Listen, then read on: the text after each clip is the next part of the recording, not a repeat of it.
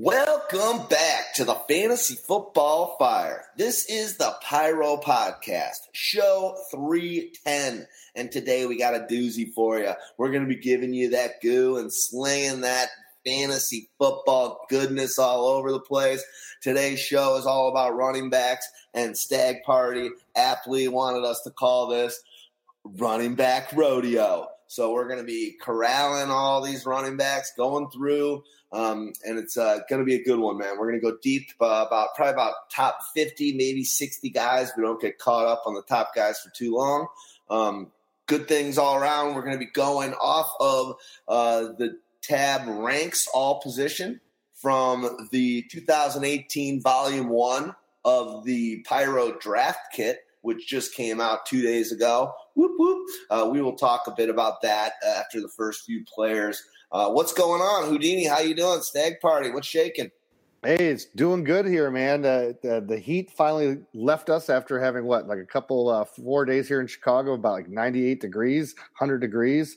So uh, feeling good, and I'm nine days away from getting out of town and going to, to LA and uh, Southern Cal. So feeling good. Nice. Yeah, I mean, I thought Houdini was going to bust out and sing some 98 degrees there, so I'm a little disappointed that he didn't but I guess I'll just move on. Oh I guess so. That would be pretty funny to hear Houdini singing, or even if he had ever even heard of 98. I don't know any song by 98 Degrees. This is a lie. A lie. You know, some woman at some time has had you listening to some 98 Degrees, or you watch Jessica Simpson and Nick Lachey's fucking reality TV show. No, that's, I, I call that's you. I definitely watched that show. She was so hot All right, let's go. Let's do it. We're gonna uh, knock out the players again. Awesome work. We're going on foot fantasy football rankings for running backs off the, the uh, tab, which is called Ranks All Position.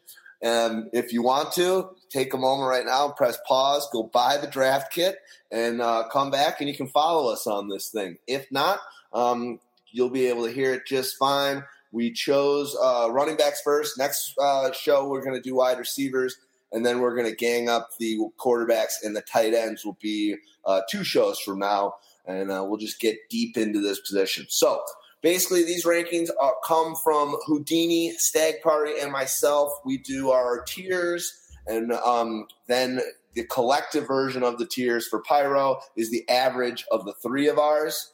Uh, I think we're going to have Waz in on future uh, draft kit uh, ish uh, episode uh, volumes, and um, he's going to be working with Staggs. I'm doing some player rankings for this upcoming season. But busy man, so for this one, it is a it is a average of Houdini, D-Rex, and Stagg parties. Running back one, guy that barely even played last year, David Johnson on Arizona. Um, you know, one of you guys drop into uh, you know, I'm going to pull up our, our individual tiers tab as well, so we can go there. But uh, what are the what's the reasoning that you guys think David Johnson is going to come from oblivion to uh, superstardom, number one guy overall again? Yeah, David Johnson is number one on my ranks, number one on Houdini's ranks, uh, and the main reason is this guy didn't have the wear and tear of some of these other guys last year. He didn't have a big knee injury, it was a wrist injury. So there shouldn't be too much concern about that injury going forward. This is an offense that, you know, is basically centered around him and Larry Fitzgerald. Uh, and either with a Sam Bradford or a rookie and Josh Rosen at quarterback, they should be looking to David Johnson early and often in the passing game. We talk about a peak season. David Johnson's peak season it was better than Todd Gurley's last year in PPR leagues and in standard leagues. Uh, and he's just a machine as a touchdown scorer. So when you look at the pass catching upside along with the touchdown upside, you know, David Johnson seems like a good bet. And, you know, with other teams in that division getting a little bit weaker on defense and maybe focusing a little bit more on offense, it's a good time to invest. Yeah, I, I, I agree. The fact that he is the main guy there, again, having the the, the injury that's not uh, wasn't like it was a leg injury or a knee injury or an Achilles or something like that, or the Lisfranc injury. Uh, I think my only concern with David Johnson right now is his holdout. Uh, I, would like to see him, you know, once training camp starts. I want I don't want him holding out on training camp because when you're installing a new quarterback and you also have the rookies in there, uh, you want to have that continuity. So that would be my only concern for him. But otherwise, I mean, when you look around, who else is going to get the football there and who's going to be? It's him or Larry, as as Stagg said, especially in the red zone. So, you know, the upside for him there uh, for total yards from scrimmage and to get 10 to, to 14 touchdowns is he's a gold he's a gold mine. Do you guys think, yeah. um, based on your stats and where you have him, my only fear with him, uh, you know, the only reason why I have him a little bit further down than you guys is just I, have got been really burned by taking guys, um, no matter how high the volume can be, um, that are on stinky teams, and I've been burned in the past. And you know, we do that power in numbers. We look at teams and um, you know, maybe I'm maybe I'm going overboard a little bit, but uh, it didn't because it didn't look great last year. But maybe it didn't look great last year because Carson Palmer's ancient and David Johnson got injured in the first week. Um, but I, that's the only reason why I've got him as my third guy. Um, but do you guys think? You know, he there was some chatter from him um, a couple months ago from David himself, who's, who's, who's kind of a reserved and and chill guy you know, a cocky or pompous dude saying that he he's going to get he's going to be the first uh, running back since Marshall Faulk. I think it's the third ever to be a thousand thousand running back, thousand yards rushing, thousand yards um, receiving. You guys think he can pull that off this year on this team, this makeup? Sure. I, I, go go ahead, Staggs. I mean, thousand thousand is very lofty, but could this guy catch hundred passes because they have no one else? Yeah, and we know that you know catching passes out of the backfield is like two times greater than a regular carry, uh, just because of the yardage picked up and touchdown expectations. So, uh, I, I like his upside because of his pass catching ability, and he's one of the guys who they move out wide to catch passes too, and that's a big factor. The other thing, uh, D-Rex, to, to your point, uh, taking a guy on a bad team I, I would worry about that more, uh, and we can kind of transition this uh, to the next guy though. Like to, if it was Ezekiel Elliott, because Elliott doesn't have that pass catching ability to be that dominant guy that you can uh, put out there that even have a thought of having a thousand yards receiving. So. Um, that's where David Johnson, I think, is able to overcome the bad team because he's going to stay on the field. Yeah, and, and, I think the one thing that I love about David Johnson is obviously what Stagg said is, is, is crucial. This guy's not coming off an ankle, a foot, a knee, any serious, serious issue that's a lower body that's going to, you know, obviously highly affect um, a running back's, um, you know, key traits. Uh, it's a, it's it's an, a, a, risk. So that's a great thing. For me, David Johnson is the best uh, receiving running back in the league right now. I think there's other great ones, but he's the best. He's one of the best receiver. He's he, he's up there in catches at a, a completion um, rate of uh, uh, what's up there with wide receivers, um, and he's a beast. So I think uh, Pro Football Focus gave him the number one um, catching um, percentage or, or, rating of any running back. So the guy can get it done, and even if, if Rosen's in there because Bradford gets hurt or sucks, or Rosen just turns out to be the better player, uh, check down Charlie City for the rookie. Going to be good times for David. So I'm all in on that with you guys. Let's uh, go to our next. Anything else you want to say, either of you guys? Just one note. Okay. Uh, the only other issue with David Johnson is a change in offense. Um, you know, because they've got a whole new coaching staff there. It's not going to be a vertical down the field stretch offense anymore, which it was under Arians. It's going to look a little bit different, but they are saying they want to do the things that help running backs and don't help win football games. Run the football. Yep. Um, cool.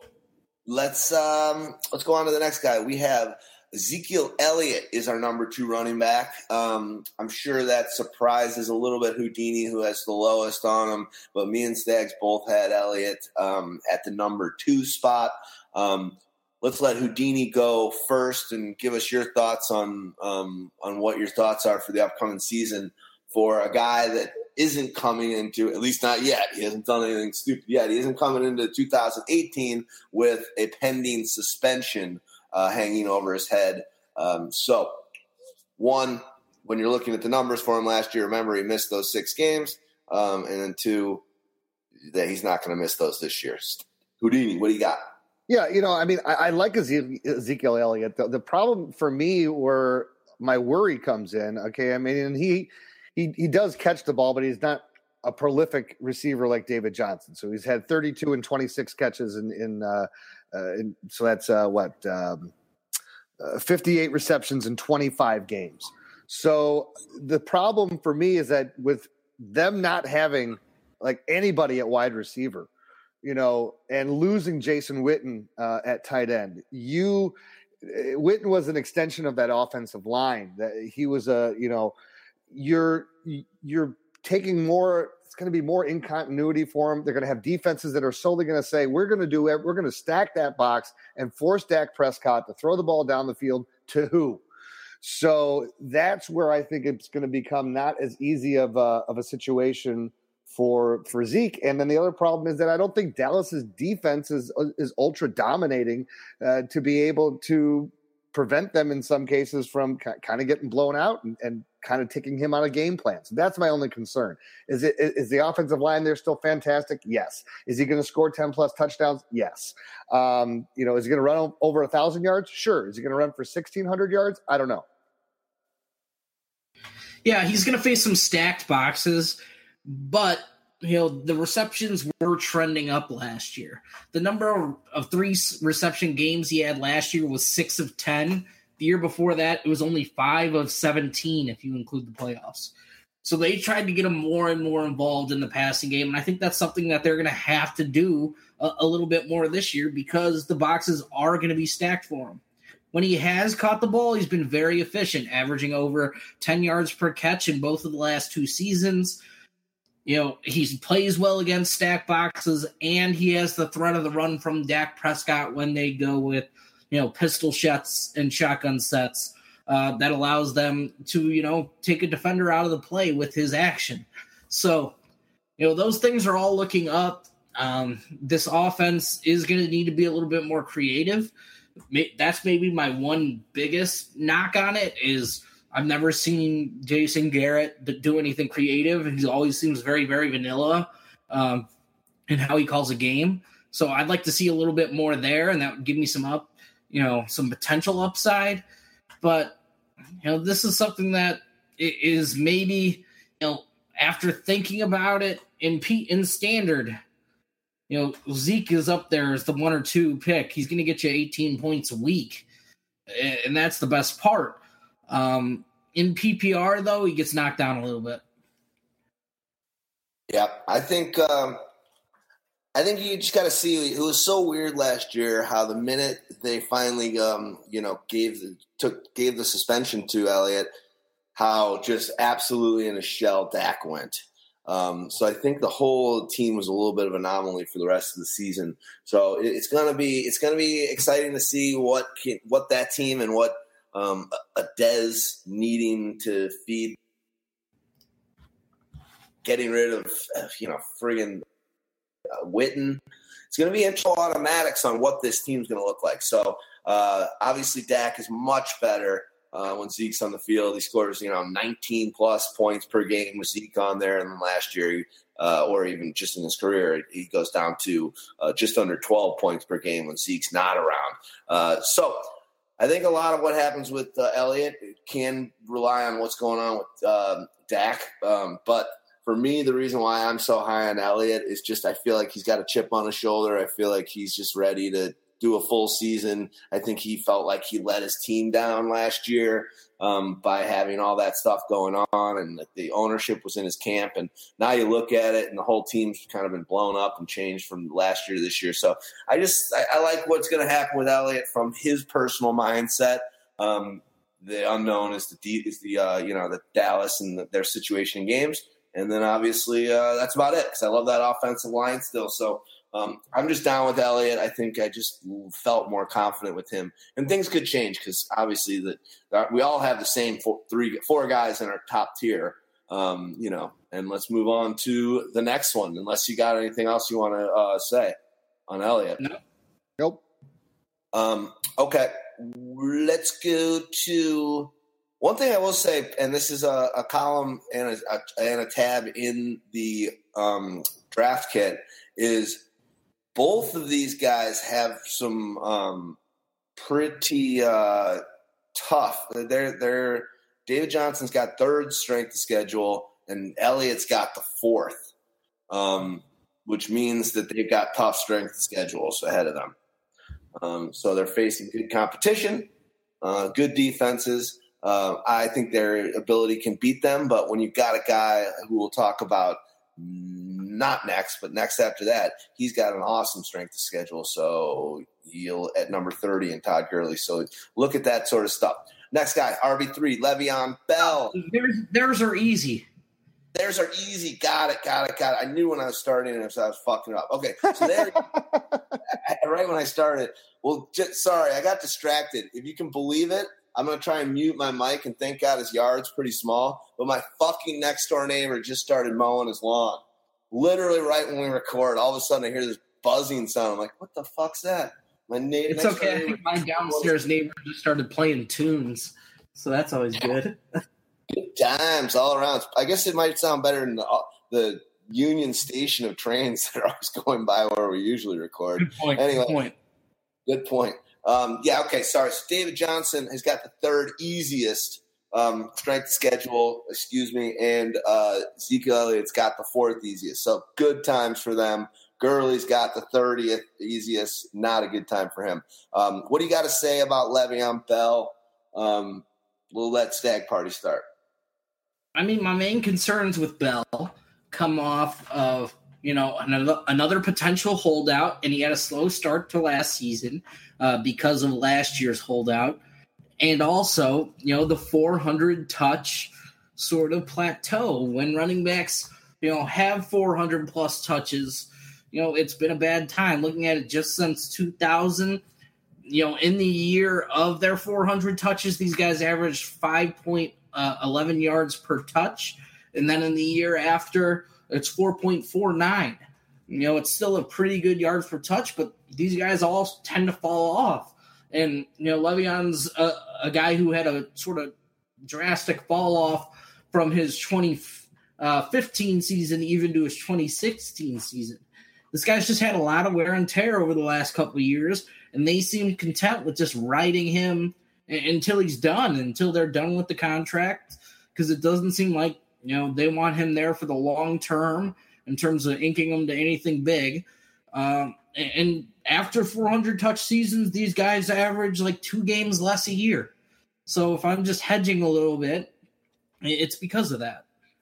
Hundred percent. I, I think I did an article on that about like five six years ago uh, showing like the guys that uh, was almost kind of one of the beginnings of career year beware because that's one of the telltale signs. When a guy gets that many touches and is that prolific it, the wear is gonna is gonna get you and i think you called it exactly right. To me is that pittsburgh does not have any care to retain him which is why they're not really trying to re- renegotiate this deal. And if they do it, will be a more probably shorter term team or team friendly to be able to get out of the contract at some point in time uh, early in the deal. Because – I worry about his wear. I, I, you know, he has been prolific for for what now? This is five seasons, so he's going into his sixth year. Um, I I still think you, are going to feel comfortable. If you want to feel comfortable and, and flipping on the other side, you can say, "Well, I feel comfortable because he's playing for a contract. He's playing for uh, the better deal." Uh, but again, I am concerned about the slow start from last year and the the amount of touches that he had. You know, he he was a uh, previous three seasons like a 4.9 or 4.7 between their yards per carry average. Last year was 4.0. So his yards per reception went down a full yard from the, from 2016. So those are things that you you definitely need to be concerned about. Now he still piled up a ridiculous, you know, uh, yards from scrimmage, but um, the touchdowns are not there as prevalently, so I, I that's I understand it. I, I, understand the worry there, but you're still getting all around play, right? Because you're going to, especially in PPR, you're getting that dominant guy. Um, but there are some red flags here to to be concerned about for for Lev. Can you imagine how nice it is? Thinking about last year, I think Le'Veon, in my opinion, it was Le- Le'Veon Bell was, uh, you know, and David Johnson were the two premier targets. But um, can you even think that this year you might be getting be able to get Le'Veon Bell at the um, even at the fifth pick for somebody that wants to get his teammate in Antonio Brown? You can get Le'Veon maybe in a couple leagues here or there, maybe more standard than PPR, but at the fourth or fifth pick because of uh, Dave Johnson, a lo- love for Gurley and Elliott.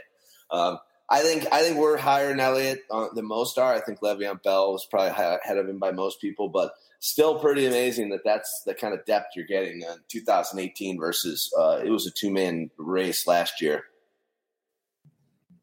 Yeah, that's about all. Running backs top are good. Yeah, I don't even need to say anything about him. Yeah, I hope he gets paid. He's you know, he basically says he's not going to take anything less than what, what fourteen point five million dollars per season or something. That tells me he's not going to get that. He's going to play on the um, he's going to play on the uh, tag, franchise tag, and then uh, they're going to let him go or trade him. Or could he possibly get traded this year? I think they're going for it, so it's so it's tough to call yeah. that one out. Yeah, they, they, the the window's closing. Um, I think. Maybe. Um, all right, let's go on to Mr. Todd Gurley, uh, the guy that surprised everyone and became the biggest badass in a in a in a while. Um, and the number one scorer in fantasy that wasn't a quarterback last year. What are your expectations? I'll let you start, uh, Houdini, if you want. Um, what are your expectations on Gurley this year? You you've got him ranked as your number two running back, tier one. Uh, tell us what your thoughts are on the big man. Yeah, you know, you just you really got to like everything that you saw out of him last year. You know, you compare what he did in 2017 to 2016. Uh, he had the same amount of rushes, basically 279 to 278. He went from averaging 3.2 yards per carry in, in 16 to 4.7 yards per carry in uh, in 17. He had 13 rushing touchdowns. He's a dual threat. Caught 64 passes for 788 yards with six more touchdowns. So what's not to like? And then now you also got to think about well, the the Rams are not laying back. They they've added to their team. They've added to their to their weaponry on offense. They've added to their weaponry on defense.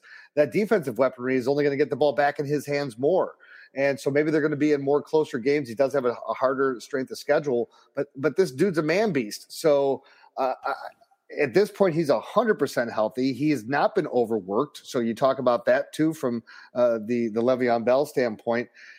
He this is a wheelhouse situation, I think for uh, for Gurley. I, I, I love the pick. I feel it's a, like it's a safe pick because here's another guy that's guaranteed he's going to get you those double digit touchdowns. That's just, I'm not concerned about that. So I'm all in on Gurley. Uh, I love the pick. Um, for me, him and David Johnson are very, very close to each other. Yeah. The thing with uh, Todd Gurley that is most concerning is just a repeatability factor. Um, so, first off, you know, after a guy finishes number one, no running back has repeated that since LT in 2007 uh, in 2006. That was the last time a running back was number one in standard one year after the next. You know, it, it's been 11 plus years since this has happened. So that that's one thing. And then when you look at the yards per touch that he was able to put up last year, his 5.71 yards per touch was greater than basically any season of guys with 250 plus touches uh, in the last five years. So, can he maintain that efficiency? Can he do it again? Or is it going to be a slight fall off that his numbers come back to earth a little bit? Um, and that's something I could definitely see happening. And I'm not overall like off Todd Gurley. I just wouldn't make him the number one pick in my draft. But hey, that's just me. And we got to remember when we look at Todd Gurley's and Le'Veon Bell's numbers last year, they only played 15 games, getting held out for playoffs, or else, you know, Todd Gurley could have been a legitimate threat for 70 receptions last year. But it's just hard to see him, you know, averaging 12.3 yards per catch again. Could he average in the, you know, four and a half yards per carry range? Absolutely. But you know, when when that other number falls a little bit, he, he's got some making up to do. And then well, you look at his 19 touchdowns and that's also another number that's going to be tough tough to repeat. And yeah, he may be locked in for you know double digits, but 19's a ton. And when you have 16 plus, you know that's another one of these curses we talk about. No, I understand that, but the other thing that you want to go back to, and if you want to look at those numbers, let's let's regress back to his rookie season. Right, uh, he carried the ball 229 yards, 12 games started, uh, averaging 4.8 yards per carry, so 1.1 yard better than he did last year. Had 10 touchdowns rushing as a rookie. You know, on a horrible team. So he, he his receptions, he only had 21 receptions that year. Then he bumped it up to 43 and 64. I'll, I'll give you that the receptions maybe uh, level off, and that the the yards per reception probably come down to closer to 10, uh, nine and a half, 10. Uh, that being said, I still bet you that he's going to get you about three to four receiving touchdowns. So I'm not expecting 19 touchdowns, but I, I definitely am not thinking that he's just barely cracking uh, the double digits. I'm, I'm, figuring he's anywhere from 13, uh, maybe probably four, more 14 to 16 touchdowns. Nice. It's pretty amazing. Todd Gurley's 23 years old. Um, just came in young. This is going to be through his uh, through his three seasons um, in the league. Uh, he's got 30 over the last three seasons. He's got 35 total TDs. Um, so that is uh, that is the most of any running back. Um, I think he's tied with Devonta Freeman on that one. So he's a touchdown beast, but he also can get it done in the passing game. Here's the thing that I, I, I think about with Gurley a little bit is, and he had huge weeks throughout the season. Um, he kind of like started real hot, then went a little bit mediocre in the middle of the season, had a few awesome games, went a little mediocre, but he basically had, let me look at these numbers. He basically, in, in playoff week number one, week 15 last week, he scored 42. And then in your championship, he scored 39.6. So, Todd Gurley, obviously, if you had on your team, you probably won your championship last year, unless you're just had a shitty team otherwise. Um, but that those two numbers, those two weeks added together, constitute 25% of his season total. So in that whole kind of Julio Jones, who was kind of dud last year, but had a couple explosion games, does that scare either of you guys at all? Like just that a lot of his total overall pointage last year uh, came in those two weeks. No, he was still number one going into those weeks. It's not like there was another real threat. Him and Lev Bell were close, but then he pushed it, you know, beyond at that point. Plus, you look at like top positional weeks. How often was he a top twelve running back last last season? And, and that's another big number. Uh, you know, he was first on the list at eighty percent. Twelve of his fifteen games were top twelve weeks, uh, and he just was a twenty point machine for most of the year. Yeah, no, I love I love TPWs another tab in there. Let's. I think this is a good time for us to. Um, you know what we're going to do quickly? We are going to take a break and we're going to have a word from. Listen to this word from our sponsor. Then we're going to come back and before we get into um, our tier two of guys or number four guy, unless you want to say something else about uh, Gurley before then. Um, then we're going to talk about this draft kit that we just released a little bit ago. Let's Stagg Party. Um, brag about his baby, and we'll try and just talk through it a little bit, and then we'll get back going on this. So, uh, give me, give us a just favor and listen to this. Boom! Thank you. Um, all right, so Stagg, did you have anything you wanted to close out, or Houdini on uh, Mr. Todd Gurley? I'm good. I'm good.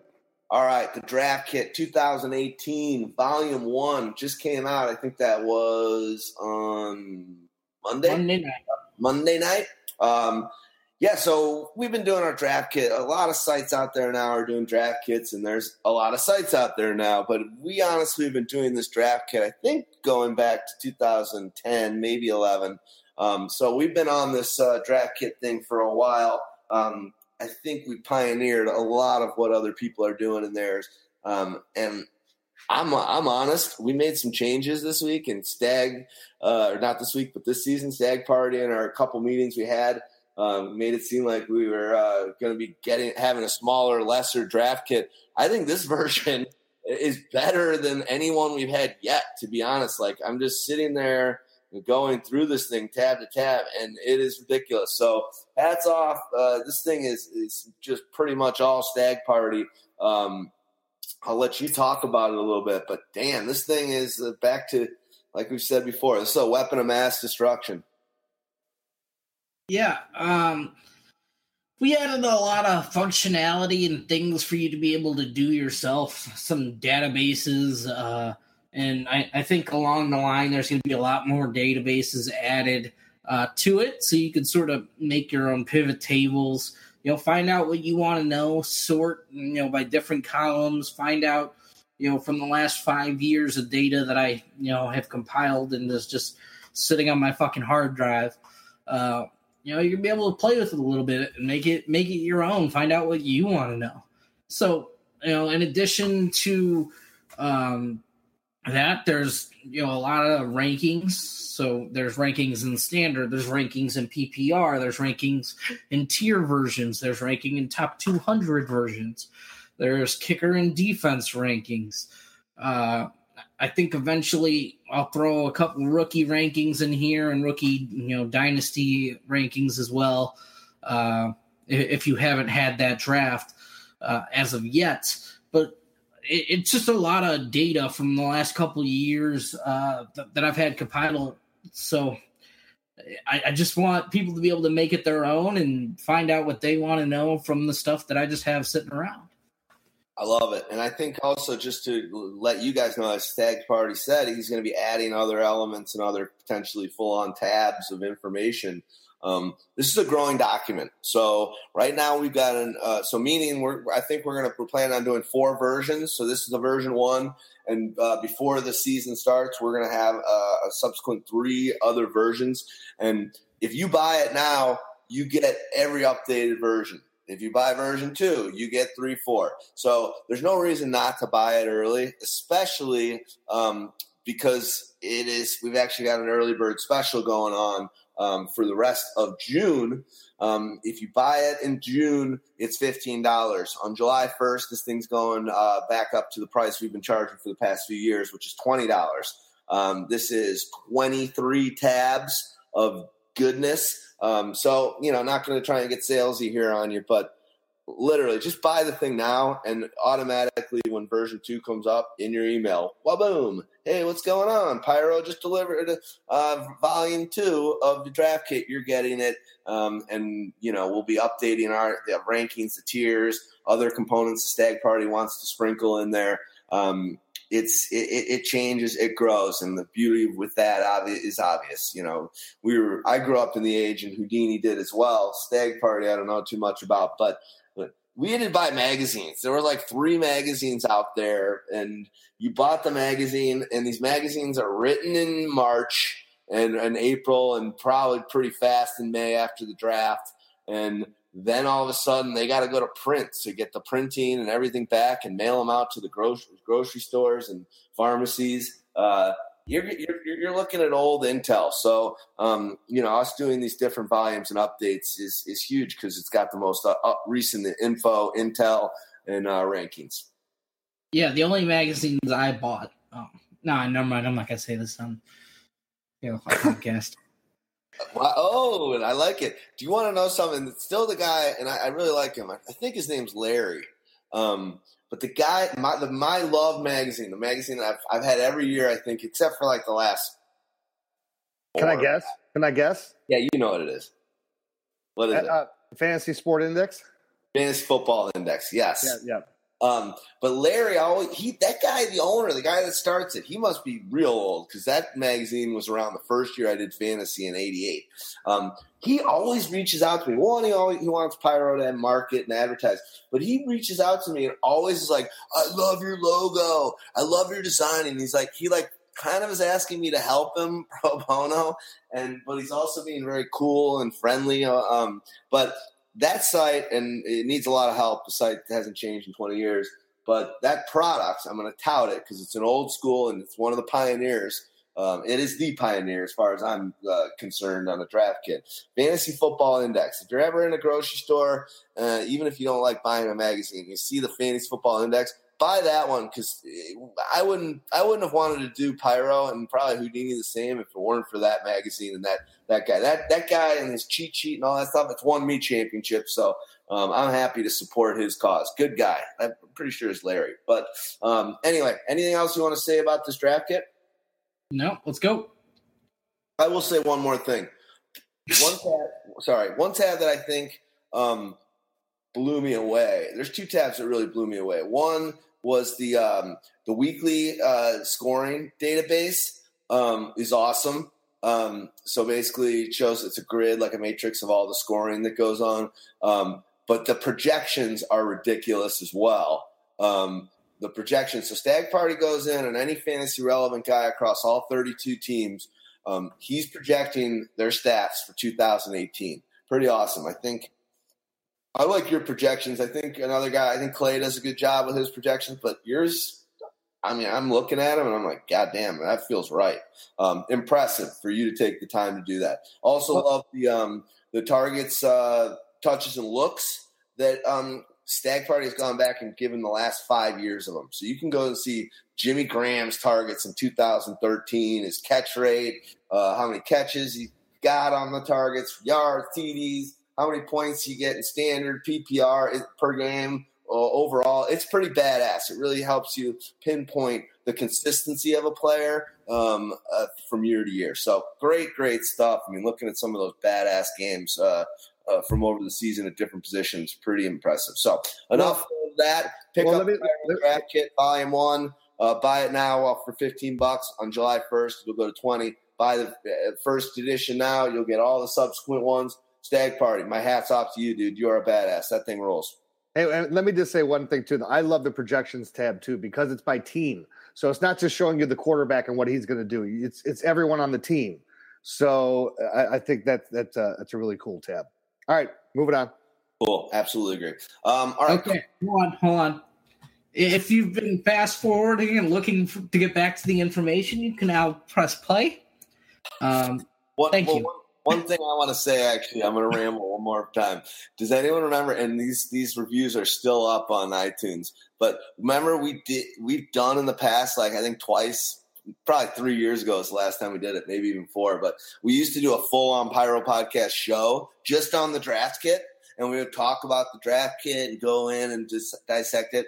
And certain a few people probably that just came to us for the first time just hated it so much. They were like, I listened to the show and they were promoting their podcast the whole time. It's like dipshit. We record every week, which was a lot back in the day.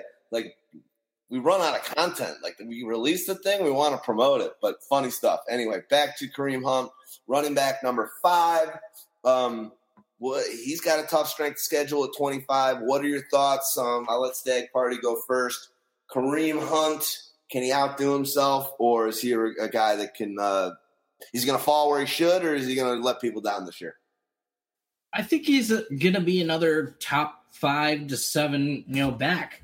It, it, it's a lot of tight tiers this season. I feel like, uh, especially through the top ten or so, and then it starts to thin out and get a little bit wider.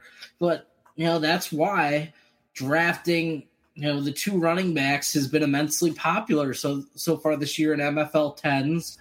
Uh, and, you know, best ball leagues in general, and you know, dynasty startups. People have just been running and flocking to the running back position. You know, with the influx of youth at the position and guys, you know, having career years and still look like they're ascending. And Kareem Hunt's one of these guys who looks like he's ascending. Uh, you know, he might not have a, a 4.9 yard per carry average. Um, and, you know, overall how Andy Reid treated him at points of the season has been much discussed.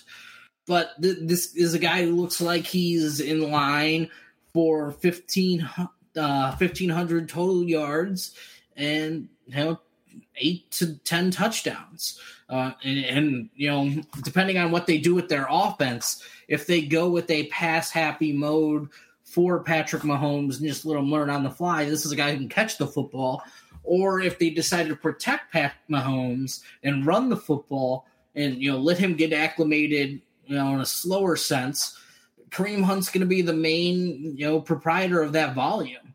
So I definitely think there's still some upside to be had. And this is a guy who makes big plays. So uh, I'm excited to see how his second season turns out. Yeah, for for me, I, I, have him ranked a little bit lower, and it's just because of the unknown now with Patrick Mahomes at quarterback. How's this offense really going to look?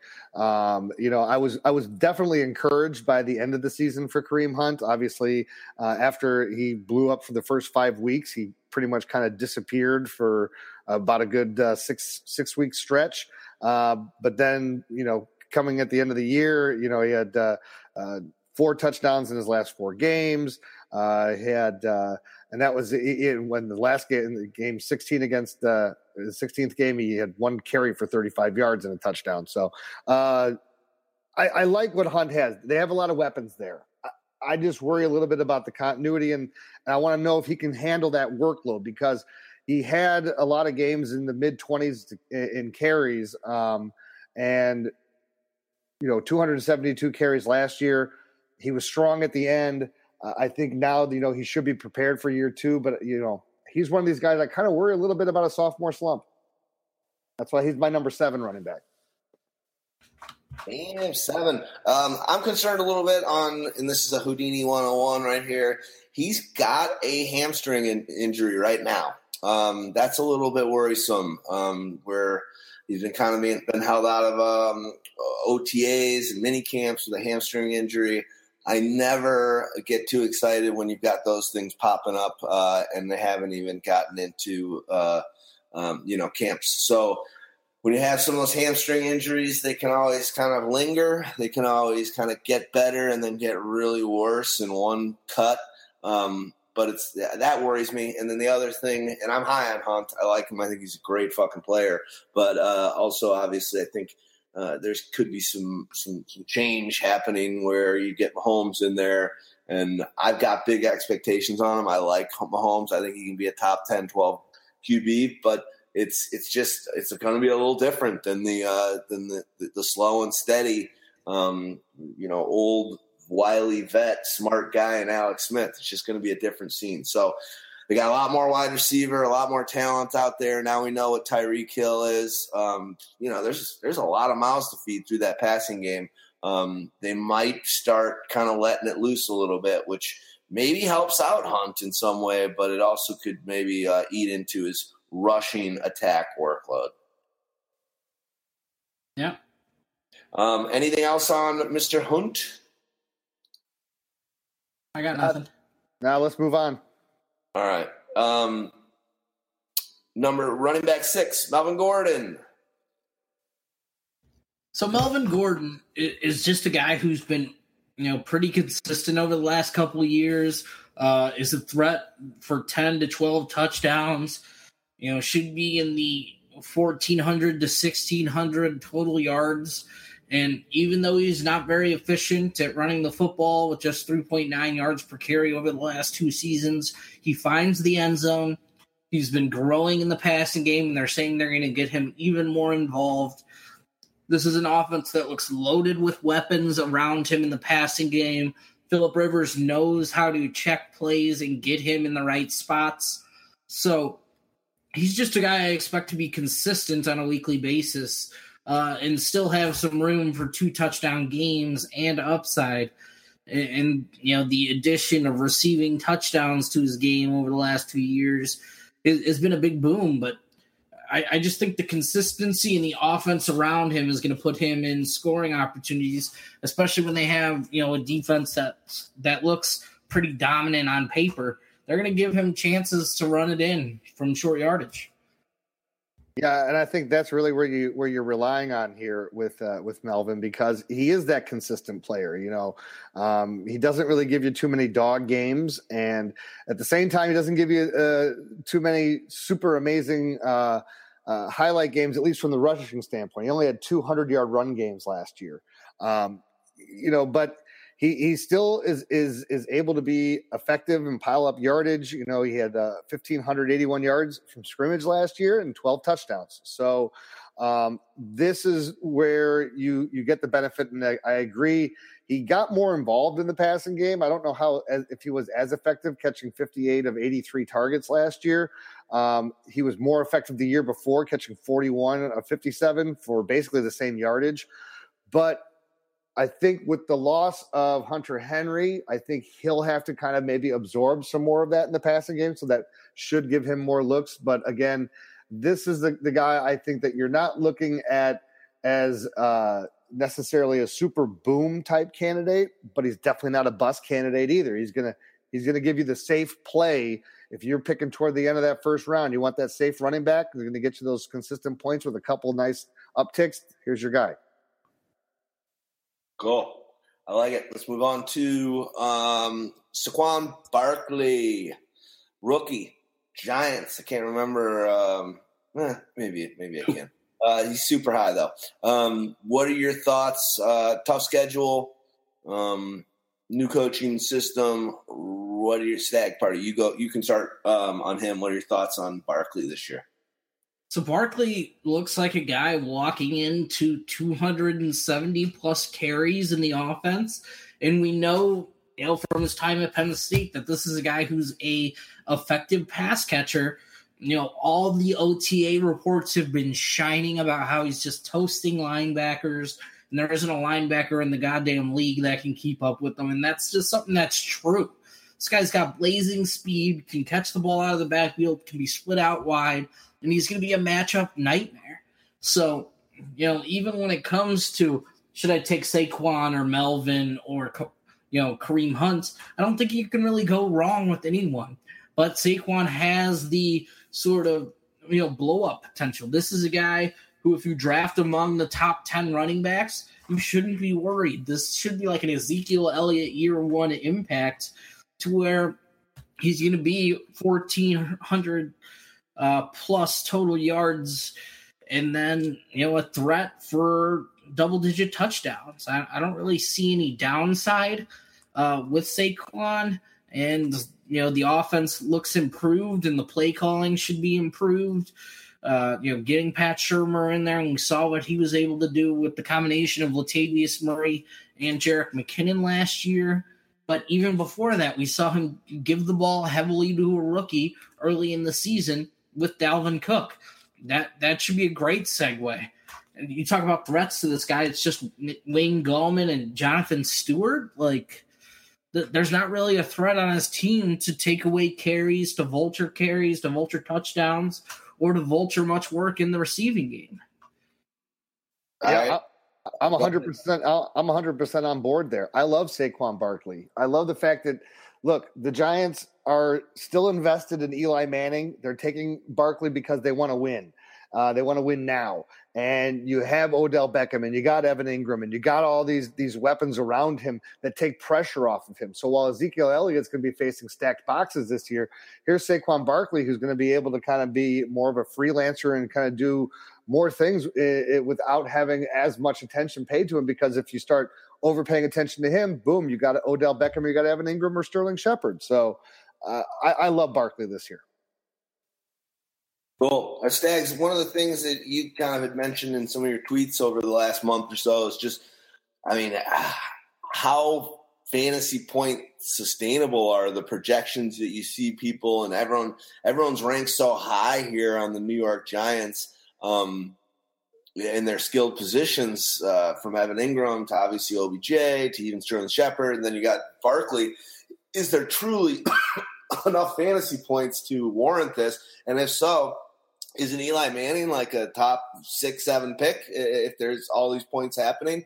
Does that help Barkley? Is he impervious to such kind of a, a statement by you, which I, I agree with wholeheartedly? Um, or could there be this season where Barkley does pretty good, has a pretty good year? You know, maybe he's 800 yards and eight TDs, and really where they're getting it done is through the passing game. Um, and it all kind of is opened up because people have to worry about Barkley, something that we know the giant a, a team hasn't had to worry about a giant running back since Ahmad, Ahmad Bradshaw back in like what 2010 and 11. So basically, a running back in the top 10 will get like 27% of his points from the receiving game. So I think Saquon can still, you know, be a thousand yard runner or under a thousand yard runner and still be, you know, a good fantasy asset, sort of like we saw with Alvin Kamara last year, um, and, and, how he was able to do it on just 120 carries. Uh, so even if they maybe limit his work in the, uh, you know, rushing game, there'll be you know, plenty of passing duties to go around. But this isn't a team that I can see going fuck it, chuck it, and just throwing the ball all around the field. I think they're going to go through Saquon and OBJ, and then the rest of the targets are maybe the ones who suffer the most. Well, all right. Good. Uh, you got anything else you want, Deanie, or should we uh, jump on to RB8, Leonard Fournette? Let's move on to Leonard. Burnett, let's start with you. Do you, got him the lowest? You're you're rocking uh, him at number ten. Um, what's uh, what are your thoughts on Fournette? And I'm not saying you, you, you don't like the guy or anything, but um, you know you've got some other youngsters. Uh, you got th- three guys that were drafted later than him last year, ahead of him um, in your running back rankings. What are you? What are your thoughts on Leonard Fournette? Um, you're a dynasty guy. Is there any angle there um, that's beneficial or or, or, or opposite? Uh, I mean, here's my problem with Fournette. Um, he averaged 3.9 yards per carry last year in 13 games. Um, he did score nine touchdowns, but he was under three yards per carry in five games last year. So you know, and again, Jacksonville's got a vaunted defense. They don't have a vaunted offense. It's still Blake Bortles who's at the helm helm here. So it's not like uh, any defense is going to say, "Oh, we we need to go in and we got to stop Blake Bortles." They're going to go in and say, "We got to stop Leonard Fournette." Now, where Fournette is is a fantasy dream for you is in standard leagues and, and touchdown leagues because you saw what he did in the playoffs. They know he's their hammer when they get near the goal line. So.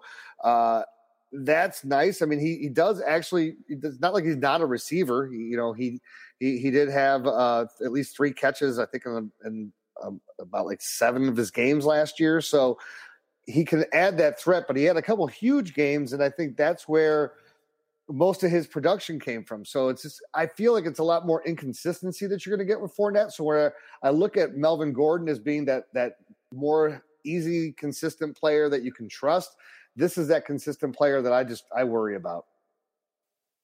Yeah, I do worry about the weekly consistency and and also the injuries. This is a guy who was hampered by them last year. Played in just 13 games. It was always sort of lingering. Oh my god, the hammy, the hammy, the ankle. And that was something that he had even going back to LSU. But we talk about that work in the passing game. And He was on pace for 44 uh, catches in a 16 game season and you know the overall number of carries. This is a guy who should probably be looking at for 300 plus carries if he gets to play a 16 game season. Um, and the touchdown should follow. We talk about that defense taking over the ball and getting it back and putting their offense in good spots.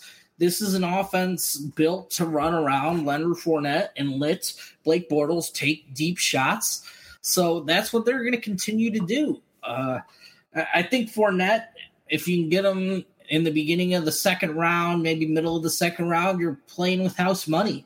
Um, you should have a great, you know, second season. And there's not too much to be concerned. I mean, the only thing you're concerned about is, hey, there's a couple weeks where he may only give me five points, and if that's the worst you can say about a player, you know, you're doing pretty well. Last year, didn't he get suspended for a game from the team? Yeah, I think that happened. That wasn't just like a first quarter or first half. Like literally, he showed up late for maybe even like the team photo or some stupid thing, and he got suspended for a game. This guy's never had any character issues, but god damn it, would that piss me off? I had him in no leagues last year, but he got suspended for a game by the team for doing uh, you know some stupid shit. Um, hey, I'm, I'm, with you guys. I think you guys, about that. Right? Isn't that crazy? Like, if you imagine if you're like you're all all in on Fournette and like, yeah, you're not playing today because you came late to uh, run. It was run through the day before, like at the hotel or something. He just didn't show up. Anyway, I'm. I think you guys did a great job covering it. He's ridiculous. I love his work ethic. He's a man child. I think even his breakaway speed last year, like there was that play against when uh, they were playing against the Steelers where he broke through there, and there was all these DBs that were already running after him and flanked around, and he just took off. So he's got that breakaway speed, even if, like you said, Houdini his yards per carry low. Um, here's the one thing I'm liking for here's the one upside for me that I would roll the dice on this guy. And like you said, if he's available in the second round, you're pumped. Um, it seems like the league a little bit is moving a little bit towards the dominant defenses are are kind of uh, going to win you the championships, and you need a, a, ground and pound game. As much as this is a passing league right now, when you look at the uh, the championships over over the years, it's still a good defense or a great defense, and you got to have a running game. Last year's Super Bowl champions, Eagles, you saw it right there, dude. Um, obviously, they were they had a backup quarterback. I think the league's moving a little bit more towards the running back, ground and pound, and solid defenses as, as kind of the, the hallmark for winning championships. And this guy is on the team for that setting.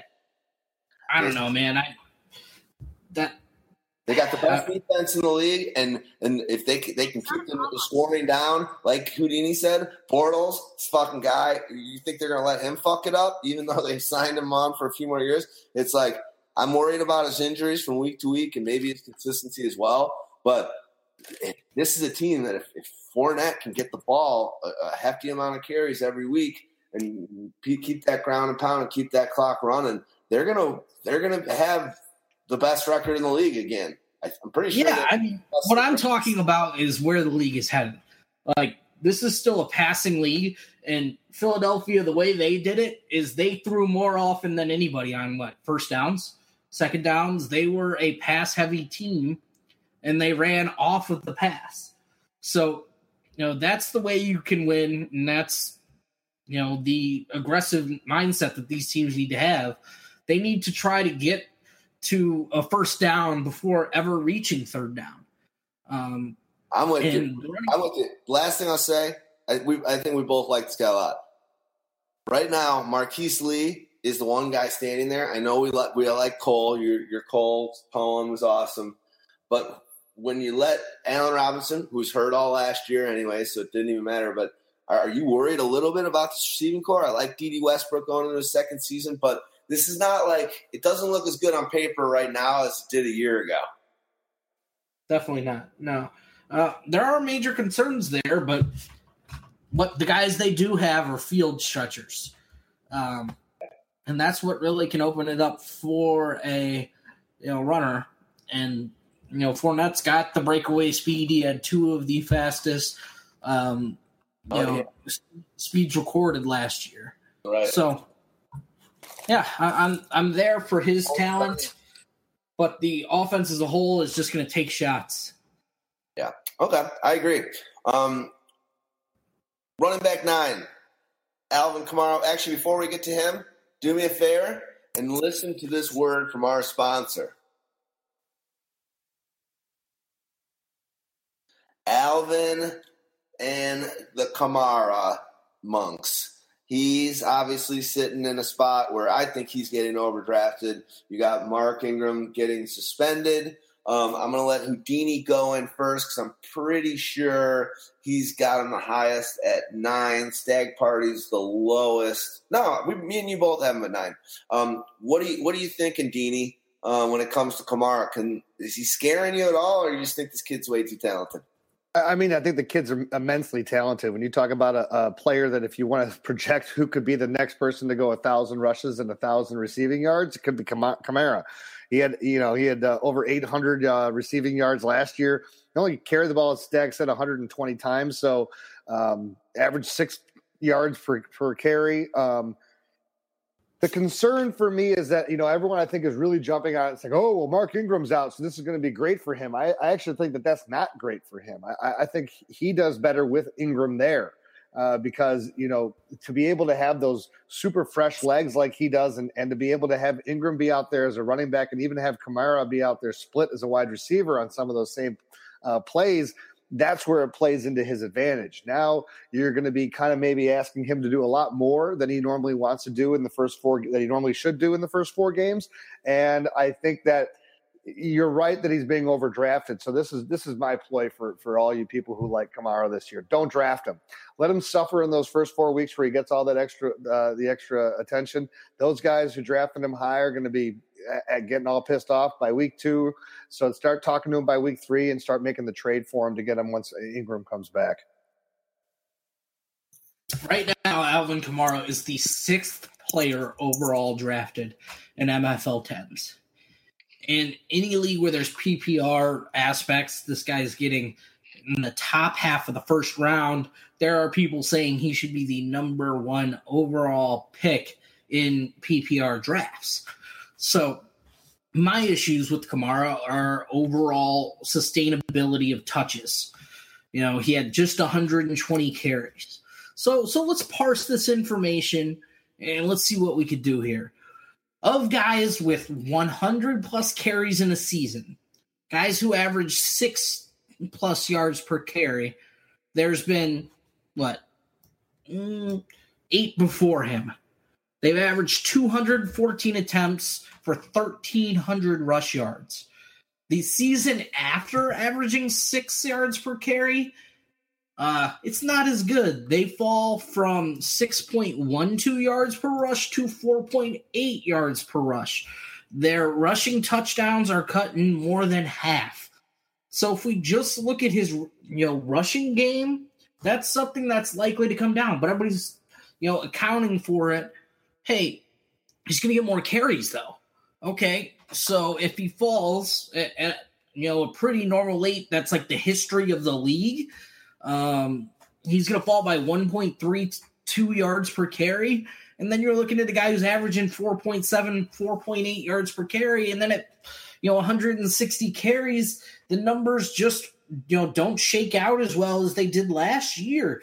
Um, so that that's my main concern is the overall let's give him 60 more carries and, and that gives him 768 rushing yards which is just 40 more than last year and then the rate at which he scored touchdowns was also huge last year eh, on a per touch basis. Like the biggest in my database, and you know, I've talked to people, he's the biggest in a in a long time in his rates per touchdown. So those are my overall concerns is if he becomes more of a seven to nine touchdown player, and then you know that comes along with you know, a little bit of regression in the run game, and then probably, you know, can he even repeat what he did in the passing game? Um, and then we're looking at more of like the 10th running back rather than the fourth, which he fish, finished in standard leagues last year. And when you switch to PPR, it's even higher. Uh, this guy was the number three PPR running back. Yeah, you know, and, and, I agree with everything that Staggs is saying. This is why I'm saying he needs Ingram. Look, he only had the most carries he had in a game last year were 12. He only did that three times. He only had more than 10 carries five times. So if you're trying to say that all of a sudden we're going to give Kamara 20 carries a game, he's going to break down. That's not how his game and where his skill set was built. So I, I, agree with those concerns. I, I definitely think he's still an immense, immense talent, and I think he could still be, uh, you know, I don't think you need to be projecting him to be getting uh, 200 carries. I figure if they had everything right, they'd probably like him to be right around his stack set, about 160. Give no more than 10 carries a game. That's about where you want him, and let him do his damage as a receiver. Uh, but you definitely better expect some regression uh, in year two from those yards per touch average and yeah. touchdowns. Only had one 100 yard rushing uh, game, uh, and only had one 100 yard receiving game. And you you'd look at his uh, his game log, and there's a lot of a lot of uh, holes in, in, in each side. So we'll see. And that, like somebody open a bag of chips over there. Um, with with the numbers that you're talking about and all the um, intel on how high he's getting drafted and some of these stats – and, and how high he's going in MFL tens, you're you're you're not on board with how high he's going, right? No, I think he's more of a second round pick. Uh, if you want to take him early second round, I'm fine with it. Uh, I do think he's being overdrafted at the top half of the first. If you want to take a stab at the back half of the first, I don't really have a problem with it too much. I, I think it's a couple spots too high, but we're nitpicking. Get your guys when when you're at the tenth spot and, and a guy's got a wraparound pick. Um, so that, that's my overall thought. I, I think it's a couple spots too high, and you know he's being drafted, you know, ahead of some elite wide receivers as well. Last thing I'll say on Kamara from the uh, top positional weeks uh, tab in the draft kit. Um, he is fourth last year, um, nine out of 16 games, which is pretty impressive because he really got kind of a late start being a rookie. No one even thought this guy was going to do jack on a stick. Uh, really come uh, last a year ago in training camps and even the very beginning of the season. Um, uh, Ingram started off hotter than he ever has in his life. Uh, but he's still 56% of the time as a top 12 running back. So that's that's that's consistency. And when you look at it, he didn't do it till his first time wasn't week four, but he he finished off his season doing uh, 7, 8, 9, 10, 11, 12, 13, missed out 14, missed out 16. Uh, then was it in 17, which whatever. I think 14 uh, was like a Thursday night game. He got injured. What's that? Remember week week 14 was like a Thursday night game. He got injured in like the first quarter, never played. I remember that. I remember that. But badass. So that's pretty impressive. That's a nice little second uh, two thirds of the season for the guy. Um, let's move on to our next player, and that's going to be LeSean McCoy, getting up there in age. He's in the, the running back number 12. Buffalo, who knows what's going on right now? You're hearing Nathan Peterman's the number one best quarterback they got. Um, it's between him, AJ, or AJ McCarron, and uh, what's the rookie's name again? John uh, Allen. Yeah, Josh Allen. Josh Allen. Um, go for it. Which one of you guys wants to stay? Uh, Houdini. What do you What do you got? McCoy. Is he gonna? Uh, could this be a, a, shock? Like put up huge numbers kind of year? Is it going to be a regular McCoy season like we've seen over the past couple? Or is he uh, is he about to have the tire wear th- wear thin? I think the tread's about done on that. Yeah, word I'm looking for. Thank you.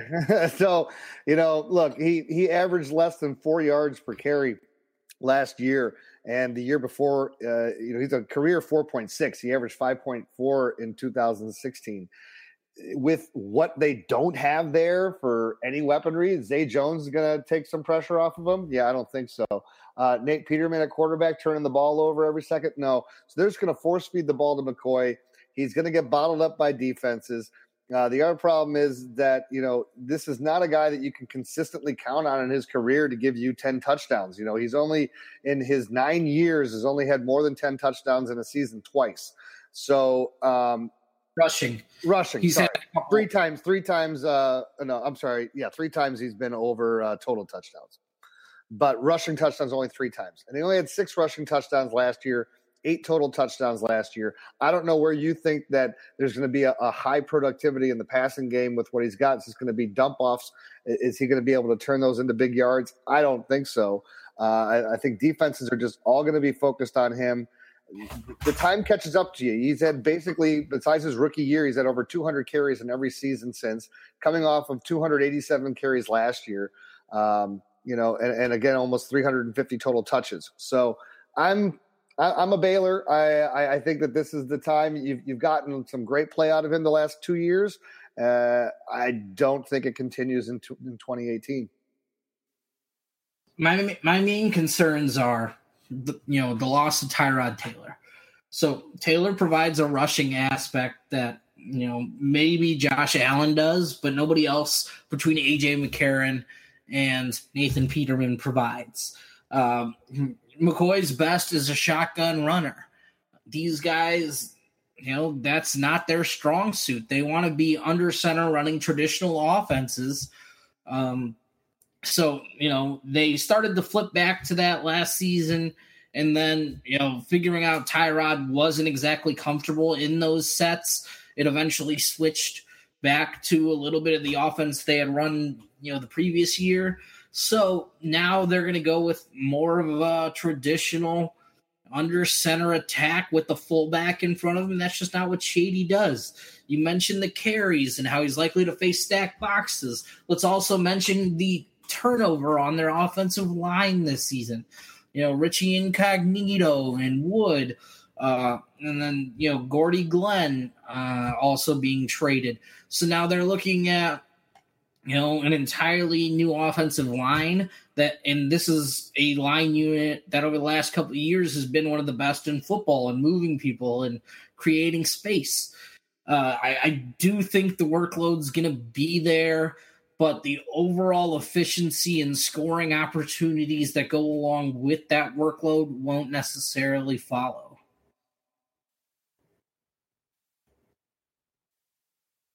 Speechless. Sorry, sorry, yeah, I was uh, muted. Um, the lawn the lawn, the lawnmower has stopped. I should stop doing it. Daisy's panting over in the corner. Um, yeah, I'm going to give a little bit of credit to McCoy and say I still think he's got a couple years left because I think he truly wants to achieve greatness. Um, he's in he's in an echelon now where he's over 10,000 yards. Um, hit that last year. Um, you know that's something to be said for an NFL uh, running back. Um, you know the numbers go down significantly from that to when you get 12,000 yards uh, which he's not too. He's brought two thousand yards away from it, but um, I think that this is a guy that could that wants to be a Hall of Famer. I totally hear what Stagg and I and I never even thought about it until Staggs was just saying it on how, the under the center. You've been saying for years how he's he's a shotgun guy um, and needs to be running on the outsides. Um, I think PFF has got him as the best outside runner still in in, in the NFL. Um, but I just think I think I'm gonna just go mindset and and I'm going to think that this guy's got the mentality. He's 29 right now. He turns uh, 30 in like two or three weeks. Um, I think he's got the mentality to say, you know what? If Edgerrin James is a finalist on the Hall of Fame right now, like he's got three more good seasons. Other than the fact that he wasn't with Manning and doesn't have a championship, like statistically, he starts moving closer to the Edgerrin James, the uh, Frank Gores, and all those guys. So I think as a competitor, I, I, I still am not off him yet, and I think he's a great, let's say, mid to late round uh, second second round pick. Um, I don't think I'd be too psyched to pick him in the early part of the second round, um, but that's what I'd say. I just I just like his his his want to be one of the greats. I guess is all I got. I mean, he's probably already close to Hall of Fame level. I, I agree. Uh, I completely agree. That's why I think all he needs. I, I fully. You look at the guys he's there with, like, um, what's his name? Marcus Allen, Thurman Thomas, Franco Harris. Like, he's gonna finish with more yards in his career than these guys. They're all in the Hall of Fame. I mean, I think a lot of them are, you know, had, were on better teams. I think he's in Buffalo, uh, not during the losing four Super Bowls in a row era. Uh, but he's going to finish his season unless he gets traded as um, I guess he, he got traded as more with more yards than uh, Thurman Thomas, who's the best running back there. I know he got a lot of them in, uh, in, in with the Eagles or whatever, but I agree. I think he's very close Hall of Famer. That's why I like him still, and he's only twenty nine, going to be thirty. I let's, mean, go on to, yeah. let's go on to the next dude, unless you got anything else on him. No, let's move it. Dalvin Cook, running back eleven. Who's liking Dalvin the most out of the three of us? That's probably me. Be, uh, who? Deanie. Deanie got him at eight. Go for it.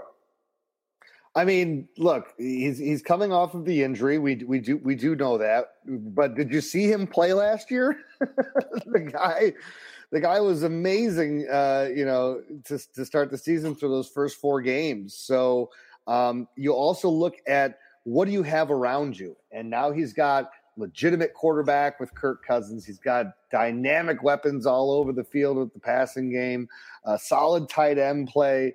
So, you know, what is not to like? And here's a guy that you can figure is not only going to be active as a probably close to uh, getting at least around 20 carries a, a, game now, especially now with Jerick McKinnon not there. Um, you look at what he does as a receiver, too. As long as he's healthy, on this team, and then and again having a defense that turns the ball back over to you, and being in uh, a division where you need to be able to run the ball to be able to play outside in Chicago and Green Bay and for playoffs. So you know, I just think that I love Dalvin Cook.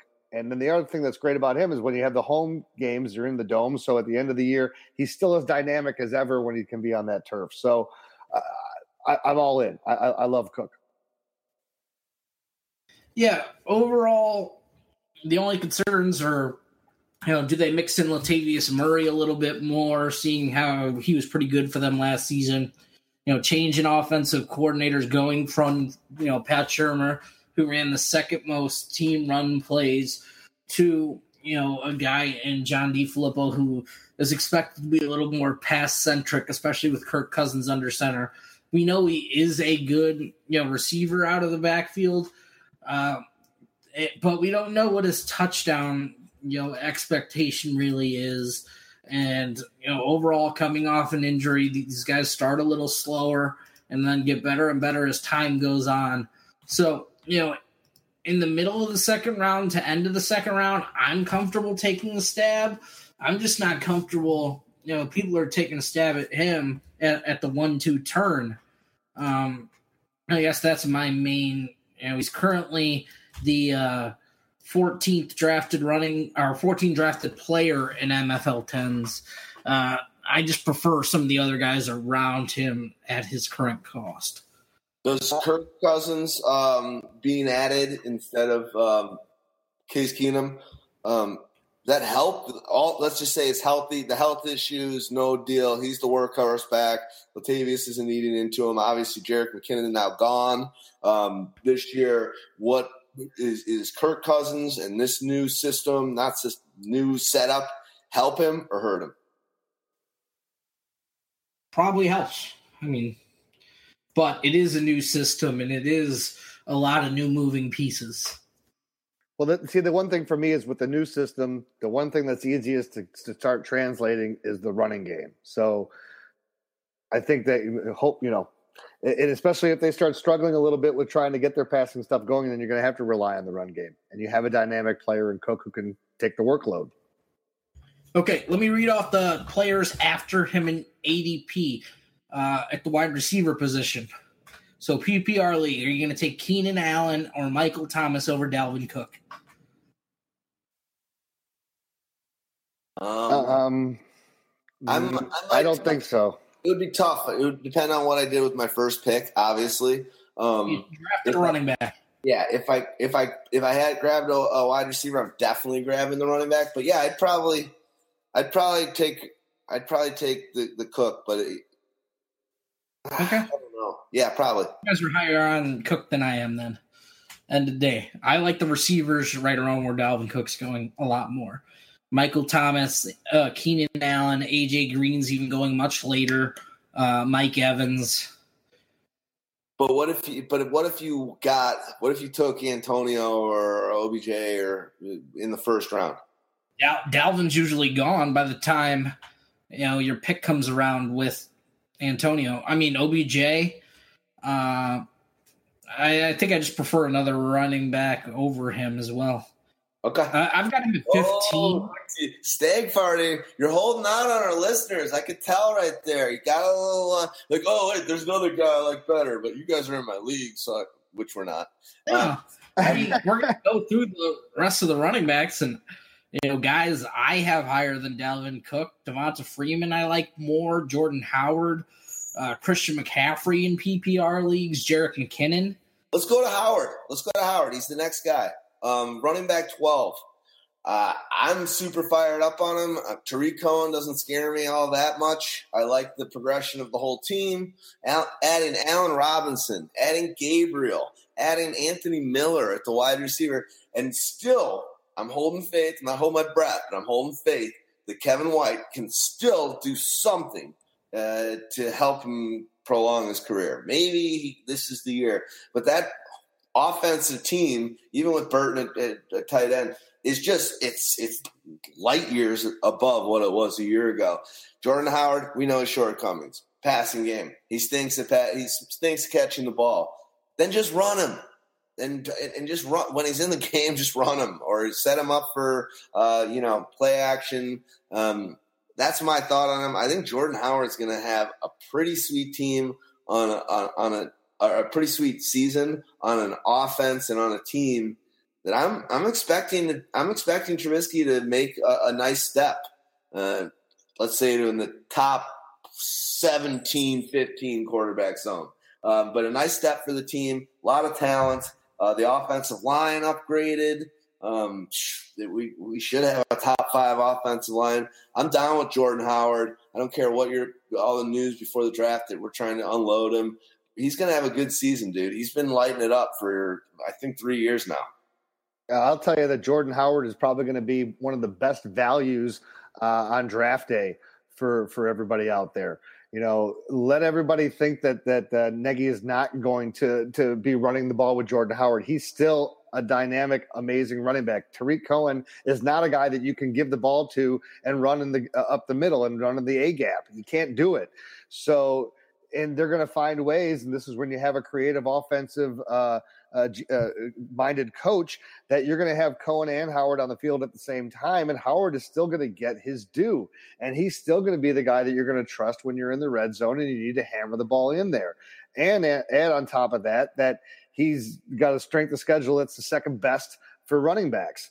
So, you know, it's interesting when we talk about Dalvin Cook, who is 11, Jordan Howard, and then the next guy when we get to him would be Devonta Freeman. These three guys, I think, are like the ultimate value of of the draft. Whether you want to go running back, running back, and you can grab one of these guys as your number two, or if you wanted to go wide receiver and you're able to come back and get one of these three guys as your number one running back, you're going to be set up pretty well. Uh, and uh, and you're right, though. I think the Bears' offense is going to be much improved, and that only helps uh, a, a, a, Jordan Howard. And the Bears' defense is also going to be much improved with what they've done.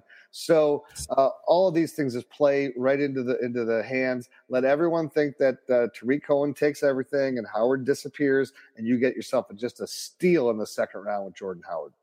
Before Jordan, you, you before, fucking homers. Before you whatever before you get into your closeout, the one last thing I want to say, and I know you, you are not a big Howard guy. You weren't last year. Um, he did better than you thought he would last year. Um, no, I didn't. But here's one thing I'll say, and then you close you close it out. And we'll go to the next dude. Is dude now that guy had like eight nine in the box against him because our team was so terrible last year in our weaponry at offense. We had Bell, Biv, and DeVoe uh, were our wide receivers last year. Um, it was just god awful.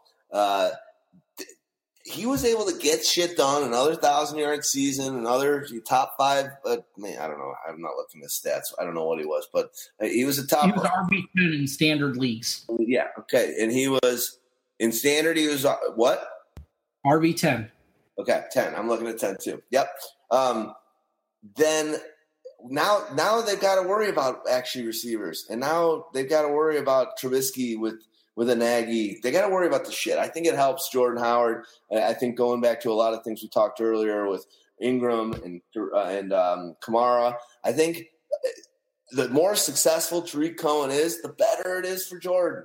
Um, so that that's my thought. Uh, bring us home, and then when you're sick of talking about Jordan Howard and us fucking homers, um, dive into the next dude uh, who is uh, Devonta Freeman. So Jordan Howard faced stacked boxes on 5.8% of his carries. He mostly ran against base fronts. Uh, so, you know, regular seven man boxes. He averaged 4.0 yards per carry against those. He did really struggle against stack boxes. Uh, hopefully, you know, running more out of the shotgun with Trubisky's athleticism will help him there. But the only way to really see Howard ascending in like you know surpassing value of where he's at is he needs to score 12 to 15 touchdowns because he's going to add about let, let's call it 20 fantasy points as a receiver. Maybe he goes for 140 yards and a touchdown or he catches uh, 200 yards worth of receiving. And then, you know, the rest is all on his rushing game. So that's more of a, an RB2 than it is an RB1. And then when you look in, you know, PPR scoring, if you move to that format, you know, he gets knocked down, you know, a big percentage because this guy just doesn't do anything in the passing game. You hope that, you know, a new coaching staff working with him can help. But you know, we were we were sold a bill of goods last year about how LASIK was going to help it. You know, what else is? So, you know, the good things that are going for him are he should see more clean looks and more clean looks in the red zone. But this is a team that also has to spread the ball around a little bit more. Think about all the weapons they have on the outside that they now have to keep happy that they didn't have before and that they would just feed Jordan Howard. So, you know, is he going to be a 1,200 yard rusher? You know, I think that's in the ra- range of possibilities, but unless he's getting up to, you know, 15 or 1,600 yards rushing and, you know, catching 25 to 30 passes and putting up like a Zeke like season 12 to, you know, 14 rush touchdowns – it's hard to see him taking another step forward in terms of fantasy scoring where where I have him eh, where Houdini says he's a value, I think he's more of stagnant. You get what you get. Yeah, like he should return, you know, equal value, but it's hard to see him entering the upper echelon or you know, jumping a tier or two. All right. Well, let me just say one thing, and then we'll go to Devonta Freeman. This is going to be a whole new offense. This is going to look completely different. You're going to have a lot more weaponry. Yeah, you're throwing the ball around a lot more. What is the one thing that we always talk about in, in fantasy when you're picking players? Power and numbers, man. When offenses are good, points are there for everybody. This is going to be a better offense. This was a John Fox crap offense last year this is not what it's going to be anymore. It's going to be a lot more unique. There's going to be a lot of different things where the defense is going to be caught getting misdirections, and and Jordan Howard is going to be running free. You wait and see. It'll be a value. The best players in John Fox offenses were always running backs. John so, Fox's offenses are old, and he's done. Okay, so we're taking away the guy he helped the most. Jonathan Stewart. I, I, what, what, am I? T- oh, Jonathan Stewart was it? Was he? Was he coaching him? Big. I mean, come on. John, John Fox is old school. Matt Nagy is completely new school. The the two coaching philosophies couldn't be more diametrically opposed. I absolutely agree. We're, moving, we're moving on. We're moving on. Um, Devonta Freeman. Devonta, Devonta, you go for so it. Freeman, Freeman finished as the 13th running back in PPR scoring last year, despite playing in just 14 games, playing a little bit banged up in others. Uh, and, you know, this is also a team that went through a coaching change, going from Kyle Shanahan to Steve Sarkisian. And one of the things he really took away was passing to the running backs. And he, he caught just 36 passes, which is his low since his rookie year. He had 73 and 54 below uh, the years before that. Uh, you know, Sark's got to learn from what he did wrong last year and correct that mistake. Throw the ball to guys like Devonta Freeman and Tevin Coleman out of the backfield on early downs. Let Matt Ryan take shots uh, and you know attack the defense early on first and second down rather than trying to get to third down and having Devonta Freeman convert but you know the offense is set up to score points again. They were very good on a per drive basis, moving the football. Um, and he should be a guy who's in the 1300 total yard range with you know some touchdown upside. This is a guy who scored 13 and 14 touchdowns in two previous years, despite falling to eight last year. He's and Tevin Coleman, we know what the roles are. They're very, very defined. Uh, and I think that's something that's going to continue. Yeah, I think this is a bounce back year for for Freeman, and it's going to be, you know, again, second year in the offense. Sark's got to get it together. I think that the, the pressure is on him. I mean, he knows it. It's all that people have been talking about is how much they dropped in uh, points per game from uh, from being under Shanahan and then switching to him. So uh, they have the weaponry, they have all the the tools there. You added uh, Calvin Ridley uh, in the offseason. So why why shouldn't you expect that Freeman is going to to to go back to kind of what he is? And it's like I don't expect him to be all of a sudden different than what he was the two previous years in 15 and 16 but be that guy be that close to 1100 yards uh, rushing uh, be a guy who's getting me five 500, you know, 500 uh, yards receiving and give me 10 touchdowns. And again, it's it's a nice steady uh, value, and especially in PPR, you know, he should be a guy that should at least give you 50 catches. You know, um, you know, if, if all things are going right. This is uh, for me. This I, will move on and let's go into a little bit of speed round here. Um, but yeah, I think uh, I think Devonta Freeman should be a good one. Um, I, I want to look at my tears and I'll pull a Stagg and say I, am not going to mention what happened on this podcast. well, hey, I, I, know if you want to do a speed round here, but before we do a speed round, I think we should take a break and listen to our sponsors.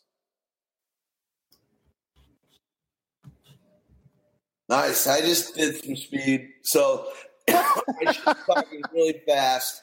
Um, but yeah, let's let's do a little speed round. I think these are also, you know, a lot of great. These are this is the core, so let's not go too crazy, but let's catch up a little bit because in prime fashion, um, that just means we've done our third ad. That means that we're an hour and a half into the show, and we are at running back 13. So let's well, go. Let me let me say this though before we, we do it. I think this is a good point where it happens because I think at this point is where I don't feel you have those guys that you, if you have to start them as your running back one, at least the guys that we've gone through before, uh, you can make a legitimate argument that, okay, when I went wide receiver and I came back, this is what I got. If you're going wide receiver, wide receiver, this is what you're going to be choosing from. And um, okay, let's do it. Yeah, I think it's important though. This is the stuff that really matters. These are the guys. Like I think from from this point on until how deep we get in on the show, like everyone knows that they want Hunt, uh, Fournette, and Barkley. These guys are going to actually be uh, needle changers. So um, let's go fast, but let's let's not skip over it. Uh, Christian McCaffrey, Stagg Party. You are you're a big fan. It seems like people are um, are. Uh, I don't know. It seems like people are think uh, Scott Barrett thinks that he's primed for an enormous season this year. I mean, the reason you think that is because of like weighted touches. This is a guy who's most effective as a receiver, caught 80 passes last year. You look at his attempts, you know, 117 attempts, like that's less than Alvin Kamara. So people are thinking those are going to come up too. And, you know, after a slow start to the season where he really struggled to get going on the ground, uh, he had a point in the season where that changed. He was picking up four and five yards uh, a carry on a game to game basis. So, you know, coming together with the offense, you know, signing CJ Anderson uh, instead of Jonathan Stewart, and it definitely looks like they've committed to Christian McCaffrey as their first option out of the backfield. Uh, and then if you play in any kind of PPR league, you know, he finished 10th last year but he has such you know sort of room to ascend because he he only scored seven touchdowns. And when you compare him to Alvin Kamara, what what are the differences? What they did on a per touch basis and how often they scored touchdowns. So if I can get discount Alvin Kamara in the second round, why the fuck wouldn't I? Knowing that you know McCaffrey's likely to be on the upswing and Alvin Kamara is likely to be on a downswing. Do I do I look like a fucking idiot? I'm gonna tell you right now. I think discount Alvin Kamara um, needs to be a strain of weed next time I go to California or Colorado or Vegas or Canada. That just sounds like a strain of weed, doesn't it, Houdini? Discount. Hey, you don't want to call anything. Di- you, don't, you don't want to call anything discount. Good point. Uh, hats off to you, Canadians. Second uh, country worldwide after what? Not Uruguay, Norway. I forget Uruguay maybe um, to make marijuana legal as a country. Um, that happened today. That's pretty incredible. It'll probably uh, depict a lot of stuff we do moving forward for America um, and be kind of a, a, a, standard for what we do. Because um, if you don't like marijuana, that's fine, but it's going to be legal here pretty soon. Take the money and run. Yeah, tax that shit. Um, all right, I'm I'm not going to add anything during the speed round other than stupid marijuana interjection. Sorry. The problem with Christian McCaffrey, though, real quick, is he does have you know a pretty big sort of um, ADP already like he's going higher than a lot of these guys that we're talking about. Um, Christian McCaffrey is currently the 17th overall player. He's going in the second round. He's going, you know, four picks ahead of Devonta Freeman, uh, six picks ahead of Jerick McKinnon, and seven picks uh, ahead of Joe Mixon, who are the guys like in this tier with him. So he's sort of ascended into the second round pretty solidly, and you're not really going to be able to get him in the third, uh, especially if it's you know PPR. Quick question: uh, McCaffrey or Mixon for you, Stagg Party? McCaffrey. Uh, Jordan Howard or McCaffrey? Uh, McCaffrey. Dalvin Cook, McCaffrey. McCaffrey. Ooh, I, I, I, set that one up. I like it. I thought I was going to get that. Good man. Um, yeah, no, McCaffrey. There's no question about it. He, he's he's a hot commodity. Um, risk, risky in my opinion. You got that guy second round, and if he's your second running back, great. But no, there's just other guys. I, I think I'm. I even think like a Kenyon Drake. I'd roll the dice on him over McCaffrey. Just I don't know why. Maybe I know it's crazy. I'm just saying, throwing it out there. I just think maybe CJ. Well, here's a question I got, and then let's end it and move on to the next guy. You said it seems like they're committed to make Christian McCaffrey the number one guy they want out of the backfield. Are you not? Are you not worried that CJ is going to be first? Uh, you know, first and second down back. You you feel like it's still just like the McCaffrey deal. I'm. I have CJ Anderson the highest of everyone. Uh, so, but you look at the number of carries they gave to um, a busted down Jonathan Stewart last season. They gave him nearly 200 carries in 15 games. That leaves room to give 200 carries to CJ Anderson and still give Christian McCaffrey, you know, a little bit more than he had last year. Is he going to be one of these 200 carry guys.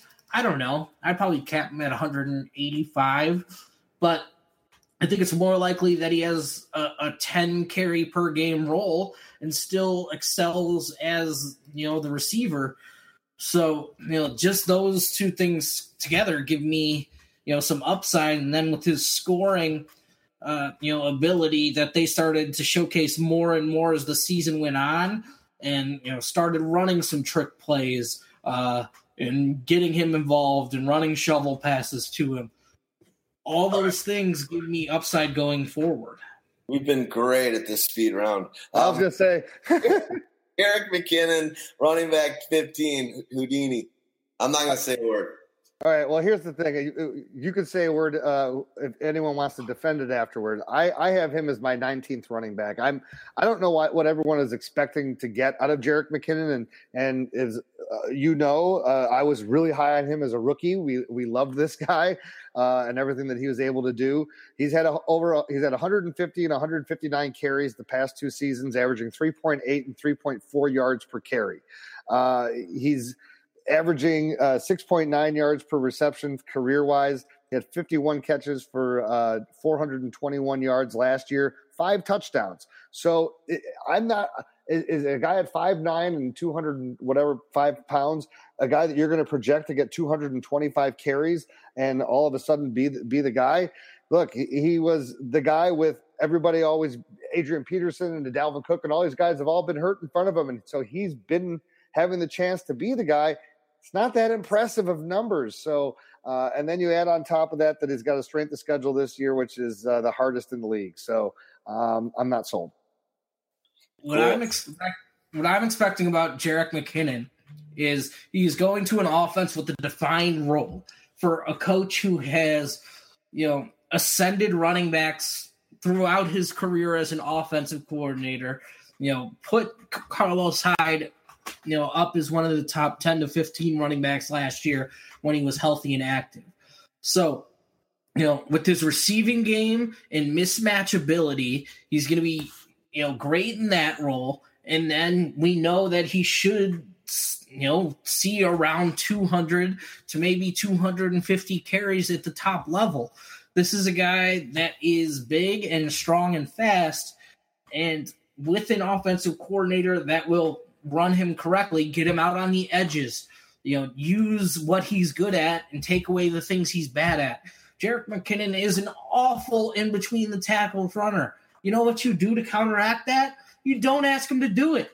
Like it's not that hard. This guy, get him on the edges. He's electric. He can make things happen in the open field.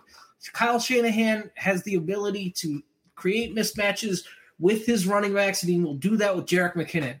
Okay, hold on, hold on. Who else, who else is going to take carries here? Is it going to be Matt Breida or you know the the chosen one pounding the table, Joe Williams?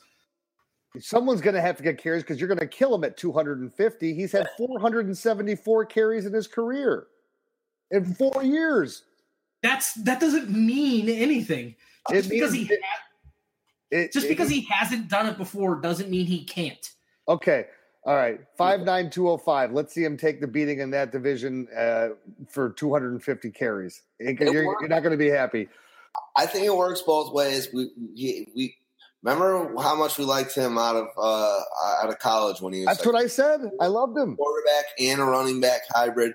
He's he might not be the tallest guy, but he's still pretty sturdy. I I'm loving him for all the reasons that's uh, that were mentioned by Staggs. But the most important thing that I think he left out is Shanahan went and seeked this guy out. He looked at games, he played against him, and he's like, "Whoa, this is kind of like."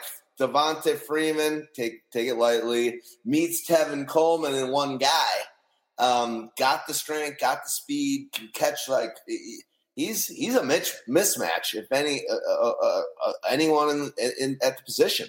Um, and Shanahan really liked him to the point where he let Hyde go. In my my opinion, I think they should have for how much how cheap uh, he was able to be had for the Browns. I think the 49ers should have kept Hyde and then still gone after McKinnon. Um, but I like that he seeked out McKinnon. This is his new is uh, this next frontier for him with the Niners, Jimmy G. Um, if I know you're worried, Houdini, but if he can take that workload, dude, it's pretty much one of the best situations for any running back there that you can still be getting. And so many people are kind of like, eh, eh. I'll roll my dice with that guy in the early third round any day of the week, and if he blows up my face, that's fine. But he could be he could be easily a top top five running back next year. Wow. Okay. Okay. Yeah. I mean, Okay. Yeah. Let's move on. Joe Mixon. So Joe Mixon is sort of the anti, you know, Jerick McKinnon. Uh, you know, he's got a bad offensive line in front of him. The coaching staff is sort of questionable after what they did last year, running the fewest plays, you know, over the last five years. Uh, but they did commit to him uh, as being the top back. They let Jeremy Hill, you know, walk, which is something we all thought would happen anyways. They did start to mix in Gio Bernard late last season, but the carries and reception totals of his should be high. The problem is the efficiency that comes along with that, probably playing in a below average offense with below average offensive line play, uh, you know, sort of caps his upside. But if you want a guy who you know is getting 18 to 20 touches a week and and you're picking in the early third round, that's what you're doing. You're drafting you know volume and opportunity rather than drafting what he's going to do with that. Uh, so depending on how your draft starts, if you need a guy who you know is getting work, and you can't gamble on you know some of the guys who get drafted after him, like maybe a Kenyon Drake who's in a bit of a murky situation, or like a Derrick Henry, um, Jay Ajayi type. If you can't have that sort of risk profile on your team, Joe Mixon's a good guy to grab in the early third. Yep. Um, I agree. He's he's moving up. Seems to be moving up uh, on everyone's uh, radar. Um, should be interesting. I don't that, that team. It should be interesting, but he's a good player. Uh, running back seventeen, Derrick Henry. You just kind of alluded to him. Um I, I'm personally going to have to take him as my keeper in one league. Um, kind of mixed reviews because Stagg Party, you're scaring me into how much you think they're going to use Dion Lewis. And even what I read, it sounds like it's going to be a, a, a yin and yang. So what are your thoughts, Deanie, on Henry? Liking the? Well, I, I think that you like him a lot more in a standard league than you don't you don't really like him at all in a PPR league because that's exactly where he's not going to do anything. In two seasons, he's had 24 receptions. So um, you you look at the fact that is he going to get 250 carries because that's what he needs. He had 176 last year. You know, he's he's proven he's a rough and tumble guy. He had the big game in, in the in the playoffs. Um, Dion Lewis is going to be that foil, though. Whenever they're going to be, if they're ever in a third and uh, and four or five, he's not going to be in the game. So I think that limits the amount of touches. Also, I, I don't think that they have a very favorable schedule this year, and I think that, that that's going to also not play into Derrick Henry's plans uh, for for success. So I, I am concerned there. It's just I, he, he's at this point and at this part of where you're drafting a very one dimensional player.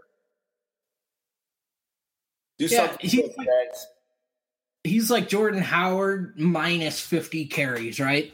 Like you can easily project Jordan Howard for 300, you know, 280 carries.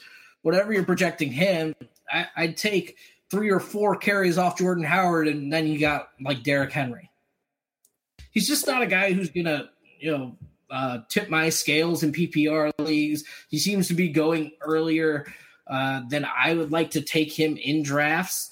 Uh, you know, Derrick Henry currently has an ADP of let's see, 36. So he's going at the end of the third round.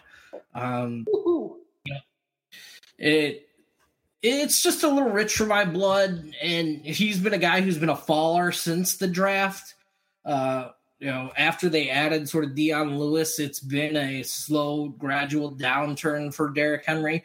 I just don't like the price, man. Like at that point, I'm more likely to take a, a wide receiver in the third round than I am to take Derrick Henry.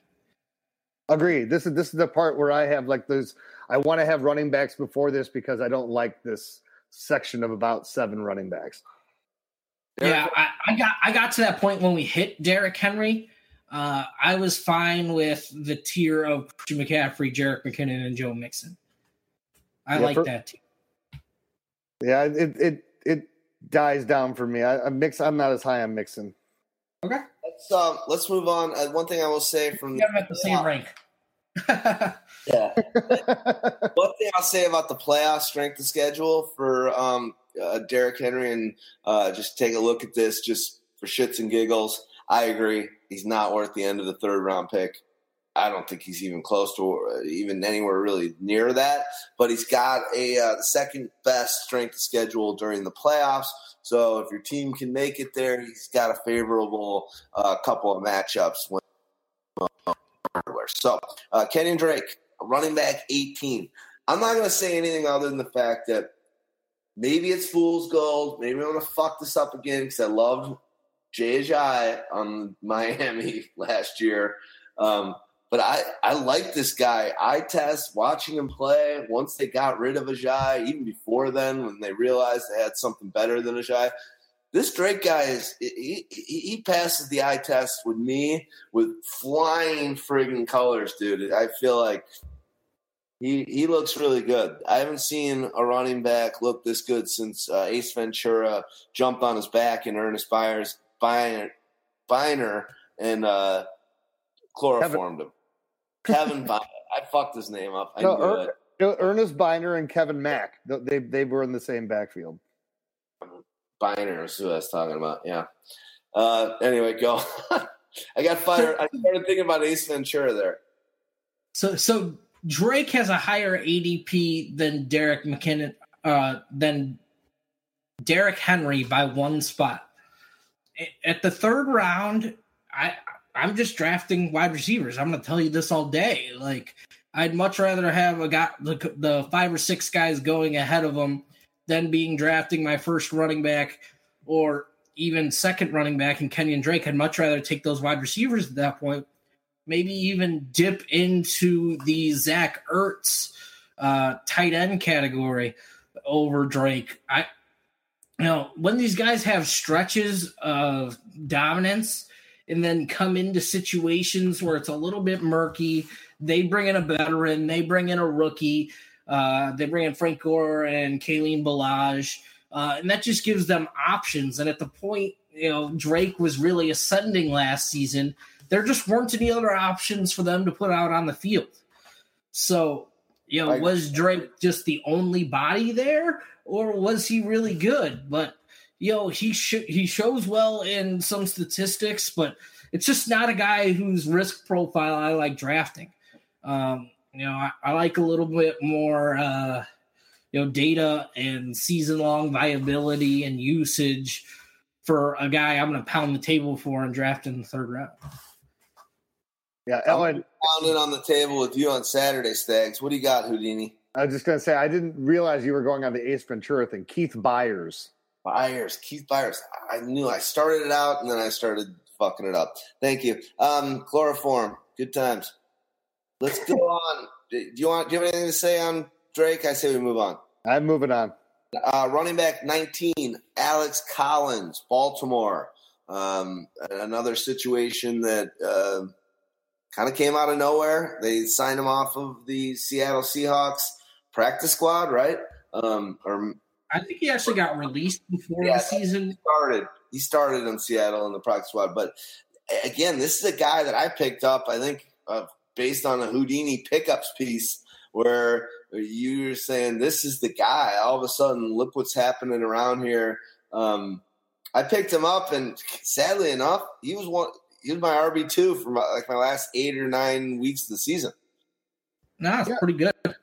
Then he started because he didn't score any touchdowns until the, his ninth game. I think it was uh, week ten. I think uh, week eleven. A week eleven. So and he scored six touchdowns on the year.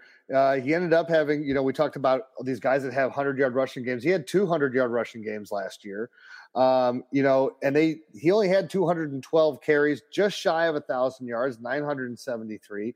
You you're looking at who's there to really compete with him. There's there's not much. They're giving him the absolute opportunity.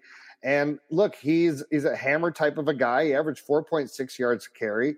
Uh, I don't think that you're going to expect him to ascend to to any crazy lofty levels because he's also not very not a, not a dynamic receiver. He can catch a couple balls, but he's he's just you know he caught 23 for 187 last year, so it's not not a major part of his game, but maybe he adds that and he gives you 40 receptions. That'd be really nice. Probably closer to maybe like 35. But he expect him to get 250 carries and to get that workload, and he could be an eight, nine touchdown guy. Yeah, I, I agree. I think he's like, if you just write him into a projection, you're going to come out with a pretty high number, um, just based off of what the other guys in the backfield do well, Javorius Allen and you know Kenneth Dixon, who's returning from suspension. You're both you're more likely to write those guys in as receivers role, change of pace role. But if you write in, you know, Alex Collins for 250 or so carries, and you give him 30 or so receptions, he's probably going to score, you know, a good amount of fantasy points and provide that sort of weekly floor as an RB two that you know what you're going to get. Uh, it might not be sexy all the time. He might not put up you know huge games, but he's got that weekly consistency that you look for. Completely agree. Uh, are you worried about the Mark Thomas guy at all? I mean, I'm looking at the projections a little bit from the draft kit. Um, it looks like there's kind of a smorgasbord of guys. Dixon's back, like you said. Um, Mark Andrews, and then you got Scraps you don't you don't even have uh, for probably good reason uh, Javorius Allen. There's they, they kind of got a lot of running backs. Is that something to be worried about? I mean, I I think he's more of a guy who asserted himself, and you know, the the other guys are are sort of complementary pieces. Uh, so that's just how I view the players, I guess. And I kind of agree. Again, I test, and then I've got nothing else to say about him. This guy runs hard looked. This wasn't a guy that got drafted even at all. I don't think. I think he's a practice squad guy, uh, getting everything that, that um, earning everything he's getting. And, fifth round pick. What was that? He's a fifth round pick. Fifth round, but but a practice guy for ages, uh, for too long yeah. or whatever. But this guy, he's a, he's a he's a pale. he's a hard worker. No, he's a pale. He's a, he's, a, he's, a, he's a bring your lunch to work in a pail type of a guy. he's a pale guy. He's a pale guy. Yeah, he's, he's not very dark for a black man. Um, all right. Fuck. I like the fucking guy. Let's move on to uh, woo. It's the highest, uh, second highest rookie. We got Rashad Penny at running back twenty from Seattle. People are like also the second highest rookie draft pick. He's a first round draft pick for a oh, team I'm not, I'm not, offensive. He got the perfect setting. I'm not knocking on it. Whose offensive coordinator says we want to run the football when they expect us to run. So, you know, you look at it, you and you know everything you read about their OTAs are you know Chris Carson and CJ Prosise both look great, but CJ Prosise look great in multiple training camps. Chris Carson, you know, is another undrafted guy uh, who you know showed flashes was was their best running back last year, but that's not really saying much uh, when you consider the, the landscape of the Seattle running backs. But you know, Carson could be a guy who eats in a little bit more than we expect. Um, but right now, he looks locked into a workload, and this guy is a, a pass catcher out of the backfield.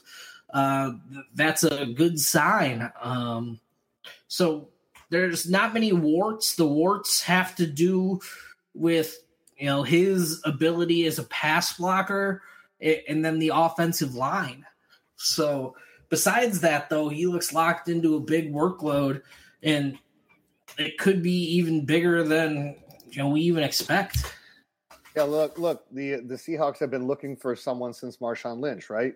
Uh, they just had from Christine Michael to Thomas Rawls, from uh, Carson in their Prosise.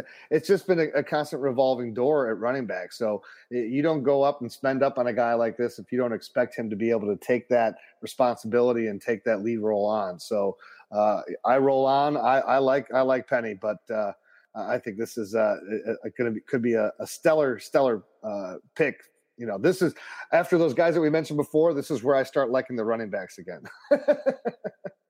For sure. Yeah. I think he starts moving up big time too. I think people see people that I respect seem to be kind of high on this guy. Um, and just when you when you kind of project it and think about it in that setting with that team, it seems kind of perfect. So Rashad Penny, I bet you his stock starts. He's a guy that's going to continually rise, and ADP is going to rise. Uh, heading the middle of the fourth round right now in MFL tens. Uh, overall player forty since April or since March, which you could find in the draft kit, a moving ADP list. He has gone from pick 102 up to pick 39 uh, in average position. There you go. Um, he, he's gonna he's gonna be a guy that, especially with all the success of certain rookies, Kamara, Elliott, whatever, he's to be a guy that by the time you're drafting um, close to the beginning of the season, he's to be pretty fucking high. Uh, not saying that's a bad pick. It could be. Uh, I feel the same way about him as the, the dude I mentioned earlier. He could he could be a top five ten running back, no question about it. Um, all right, let's move on to the next guy, and that's going to be Jay Ajayi. I'm off of this one. They got burned last year. No jive for this guy. Ajayi for you, Staggs? I, am I'm not an Ajayi guy either. Uh, I, am a little bit lower. I think Houdini's is the highest at 18. Uh, reports are reports are he's going to be the number one, you know, running back entering camp.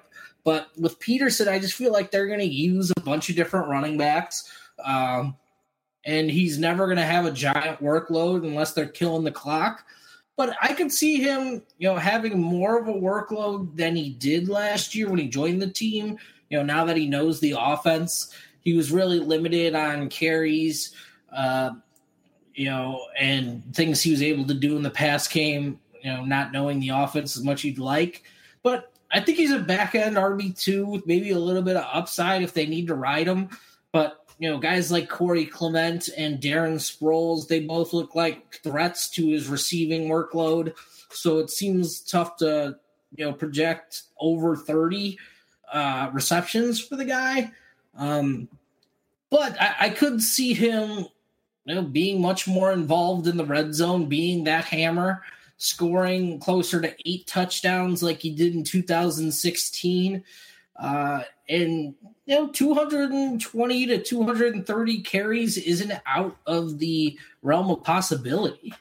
Yeah, yeah, I look at it that figure him to be more what he was really in the, you know five of his last six games, including the playoffs. Not uh, and if you take out the Super Bowl where he only had nine carries, he was getting 18, 15, 14, 12, 15. Figure him to be close to a 15 carry a game guy who's going to maybe give you, uh, you know, two, maybe three receptions if you're lucky. So I agree, he's not really going to do much in the receiving game. But remember back to what he was. I mean, he's a guy that can break out big time plays.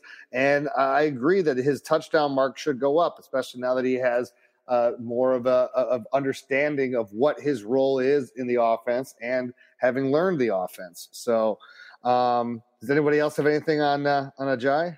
No. Hush, hush. Let's All go. right, so so before we go before we go to the next guy, we uh, we've come up to another break. So we're really going to do a speed round when we come back from this break. So listen to this.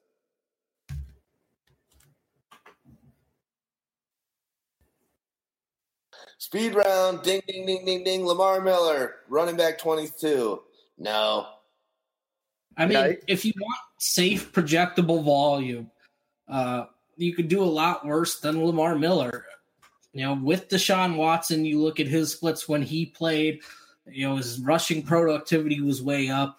His touchdowns looked better. Uh, you know, with Deshaun Watson in games, he he's been good as a receiver. Uh, I still think he's got room to do a little bit more there. D'Onta Foreman is coming off an Achilles injury. You know, could be a candidate for the pup list.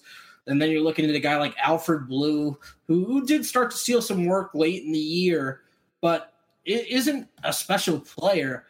He looks locked into you know a pretty safe workload with some upside because of what he did with Watson. He's just not going to be a guy who scores double digit touchdowns or you know really sets the world on fire with rushing games. It's going to be more of 80 total yards and maybe a touchdown. I just Back look at our yeah, I, I just look at Miller and I say I don't see a guy who's ascending anymore, uh, and so that that's why I agree. I, I think if that's what his workload is and that's what his production will be. Uh, I've had it before. It's it's pretty infuriating to to get your seven points, six points. So and Yeah. before and before uh, D'Onta Foreman went down, I mean, I test again, just productivity. There was a little bit of um, there was a crescendo happening there, where it was all of a sudden Lamar Miller was garbage, and then Foreman, I think he what broke his ankle on like a touchdown No. celebration, torn Achilles. tore his Achilles after he scores a touchdown, doing a Deion high step or something like that. One of the absolute worst injuries you could have. Yeah, okay, I agree. Don't return from that the next year in a good fashion. That's the part that gives Lamar Miller. Uh, you know, if they thought they were done with Lamar Miller, they would have cut him this offseason and saved the cash.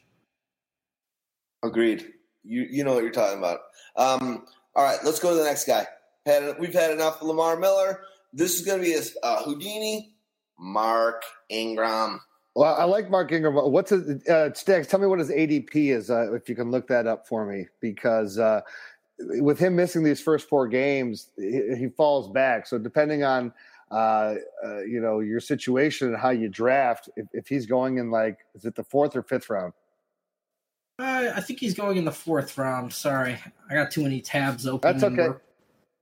Uh, keep talking, but Yeah. So, uh, so So if you figure that he's going in the in the fourth round, but if you add your two running backs and you grab your wide receiver and you're saying, okay, uh, the the Ertzes and the top tight ends are gone, I'm gonna I'm gonna invest here in Mark Ingram. It's a great it's a great move uh, because here he's going to come back. He's going to be fresh after four weeks. Kamara's going to have had a heavier workload, and he's going to need to have some things pulled back from him. So uh, you, you put it back into having that offense do what it was originally supposed to do from the beginning of the year. Uh, Ingram will be one of those guys. I love fresh legs when they come in, and especially fresh, angry legs, which is what uh, Ingram will have. And as long as they, the team and, and Payton embrace him when he comes back, uh, that's a nice pickup. Yeah, Mark Ingram is the 38th player overall currently in MFL 10s. He fell from a 20 ADP in March down to a 38.6 in June. Um, you, you, know, you prorate what he did last year and put it on a per game basis. Oh, Mark Ingram liked like my treat last week, by the way. So love that. that was cool. That. Uh, he Mark Ingram's one of the only guys who's been able to sustain a five yards per touch uh, basis over multiple seasons. So when he gets the ball, you know, he moves it. You know, he's good as a receiver. He could score touchdowns. He should be in a prolific offense. So, you know, depending on how the makeup of your team is, if you can sustain those first four weeks, he can come in and provide you a big boom. Yeah. And here's one thing I'll say Mark Ingram and even with this, even as great as he was last year, he drove Adrian Peterson out of town in a minute. Uh, and he's been a slow starter in in previous seasons, but uh, Ingram is gonna slide. He always is drafted lower than he should. This is going on for the last four years where you can always get Ingram because PPR guys are scared of it. Now you got Kamara, that's gonna drive him down. You got the suspension, that's gonna drive him down be the guy that gets that value in Ingram this year because, like Stag said, when he comes back week five, it's going to be, and like Houdini said, they're going to be like, all right, we got to rest this, uh, we got to rest Kamara. Let's let's see what we got here with this angry dude uh, in Ingram. And I, I just think Ingram is is a solid, solid pick. He's always underrated. Now we have the second guy. Uh, on a backfield, sort of like Mark Ingram is the second guy drafted off of his backfield. We've got Tevin Coleman. Tevin Coleman's just sort of solid. Thousand total yards between his rushing and receiving work should be expected. Um, you know, he's going to score, you know, s- six to eight touchdowns on the season. He provides a little bit of upside. Uh, and then he secretly, you know, Tevin Coleman's going to be a uh, free agent after the season. If you could draft him in the fourth or the fifth round as your keeper for next year, it, it could be something where he's the next Jerick McKinnon. Everybody's hot off the presses for him next year, and you're getting that value that way. But you could slot him into a flex or an RB2 role and sort of know what you're going to get. Uh, and you just got to sort of trust – Sarkisian to learn what he did wrong last year and sort of improve. But even then, he's going to catch 30 passes. You know, maybe he even adds a little bit more uh, going forward, but he's just going to be solid, if unspectacular. I agree. Should we move to the next one? Yes. Sony Michel. So we, have talked about him in our in our rookie podcast. Um, you know, I, I really like what he's going to be able to do. If you look and see saw how effective Dion Lewis was, we know that Stags is uh, worried about James White. Uh, I'm not worried about James White. They they spent up uh, and, and, spent up to get Sony Michel. They have expectations for for him to be a big part of that offense. Um, I I think as well though he's a rookie, so one of the things that you do got to keep in mind, and especially because if he is going to be doing a lot more as a receiver, don't expect it to be uh, coming out the gates. So this could be one of those guys where his ADP may be higher than uh, than maybe it actually should be, or at least he may end up where his ADP is by the end of the year. But like Kamara, he's the guy that probably is not going to see as heavy an action until he gets about week four or five. Yeah, I think we talked extensively about Sony Michel. Uh, the problem is just projecting the backfield for New England is always sort of a fruitless task. Uh, and one you know missed pass block or one fumble can really change you know how they treat things going forward. Yeah, the one point though is so the move I make is don't draft him, wait for the other person to draft him, and then try to get him in a trade when that person's upset after the first couple weeks. Are you able to pull? Considering how often you bring this up, are you able to pull that move off all that often? Absolutely, depending on uh, what you're offering, you know, in, in redraft leagues. Now, not in my keeper leagues, that, that's pretty much not going to happen. Everyone, everyone gets invested in their rookies uh, in keeper leagues. Here's a question I got for you. Okay, Sony uh, Michel on the um, Patriots. Do you take Tevin Coleman over him? Either of you? Yeah. Yes. Yeah. See, okay. I'm a risky guy, but no way I do that. Just on the upside that all of a sudden he's just tearing up the league where I know what I'm going to get from Tevin Coleman. Okay, you're going to take. Uh, the, yeah, but, but, but Tevin Coleman. Tevin Coleman is Devonta Freeman injury. Correct. Yeah, I, I, got it, and I I have I have Tevin Coleman on my team all the time, and I like it. It turns out great, but it seems like maybe Sony Michel could be a win league, uh, a league winner type pick. Well, it's, yeah. it's I, I understand, but I, I agree with Stags. By, no means, by no means is it is it likely, but if if it if it's cooking, it's a great place to be cooking. Um, all right, let's. Uh, should we go to the next guy, running back twenty six, or anyone want to say anything else more on uh, Panasonic? Move on, Dion. Dion Lewis. I mean, we sort of talked about Dion Lewis when we talked about uh, Derrick Henry. I expect them to be heavily involved on first and second downs. I think they're going to split a lot of work. And then when we look at third downs, he's probably going to be the preferred pass catching back. Uh, when they want to throw it and go hurry up, which is something that could happen a lot more often under Matt LaFleur than it did uh, previously. You know, I think Dion's going to be heavily involved. They signed him for a reason. They have sort of a role carved out. Uh, and, and, I think he could be, you know, a bit of a value. You know, when you look at where he goes in drafts uh, compared to where Derrick Henry's going. Well, let's. I got nothing to say on, on these guys. I'm in. I'm in light speed round. you light you light speeding it, or you got anything? Go ahead. No, no, go ahead. Light speed. I mean, the only thing that I would say is that I, I think that they did pick up my. Uh, uh, Akrum Wadley from uh, Iowa, who's who is a uh, Tevin Coleman. Uh, I'm sorry, not a Tevin Coleman, a, a Dion Lewis ish type guy. A guy who can be a good receiver and runner, uh, but it's a developmental guy. So, uh, but I don't think it's gonna. It doesn't affect it at all. I just threw it in there. I, go ahead. I had to throw my stop, Iowa in there. Stop, don't bring up Akrum Wadley ever again unless. Uh, watch when he gets he scores a touchdown. I'll bring him up. Like, no, Akrum Wadley is a bad NFL prospect.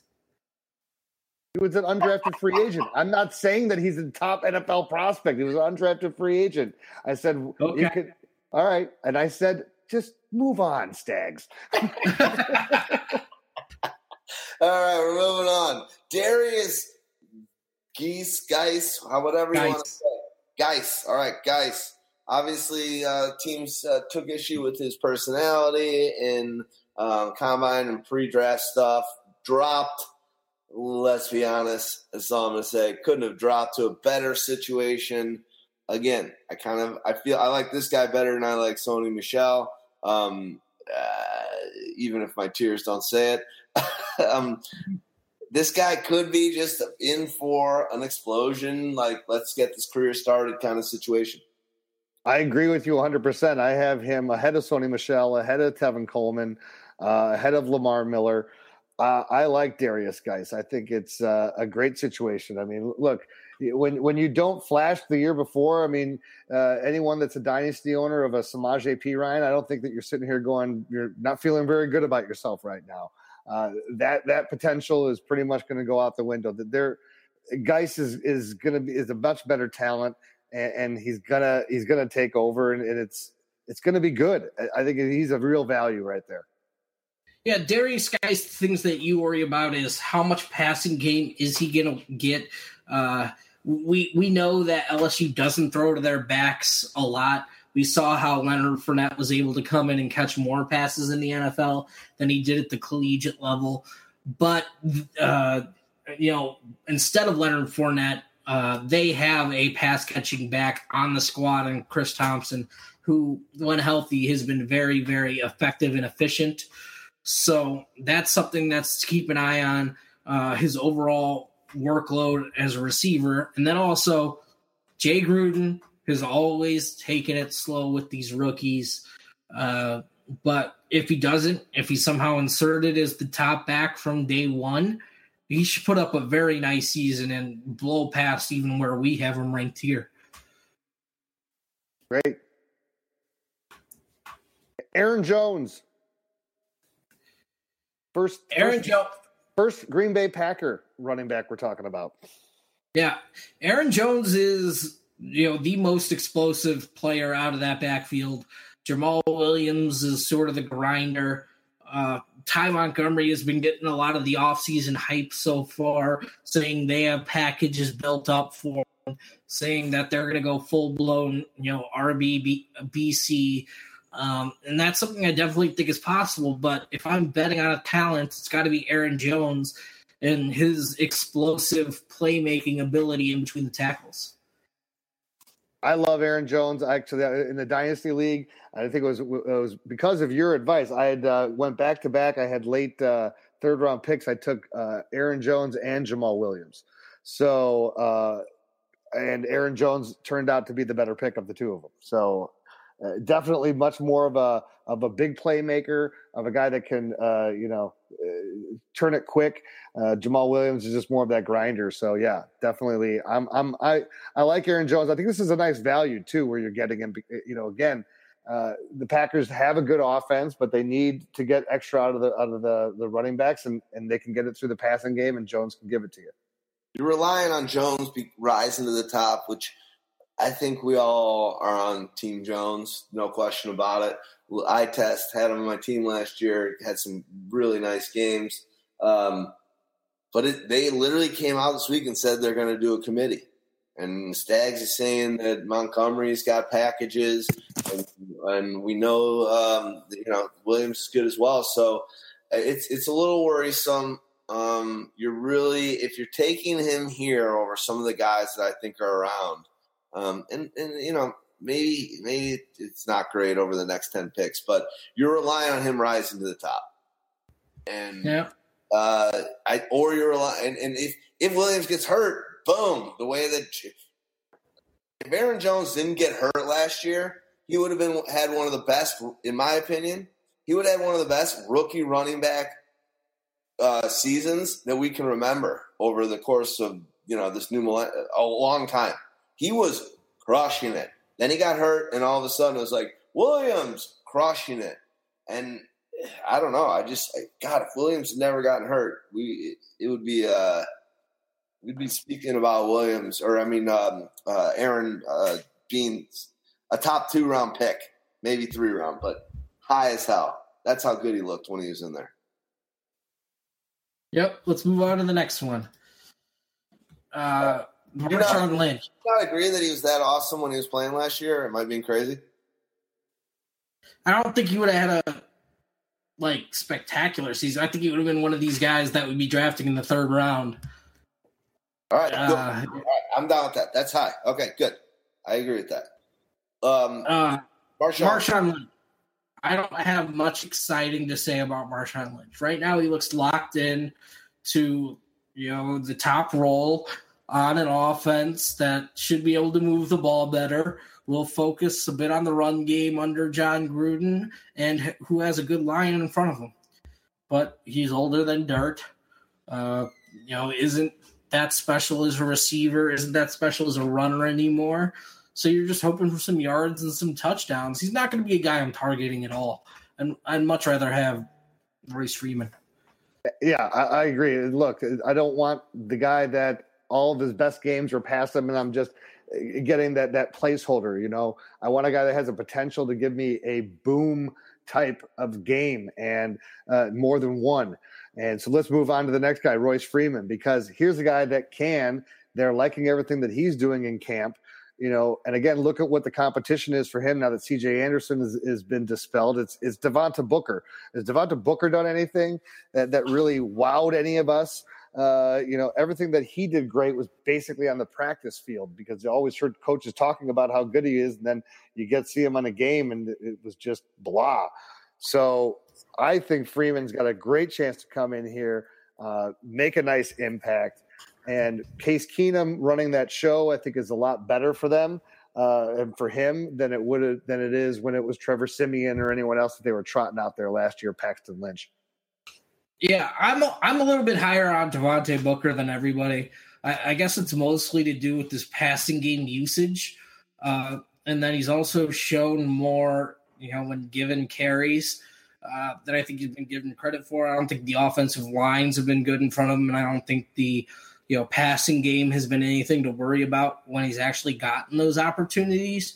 So I, you know, and when they're talking about that offense, they're talking about how great he, you know Freeman is picking it up, but they are still saying that Devontae Booker is the one.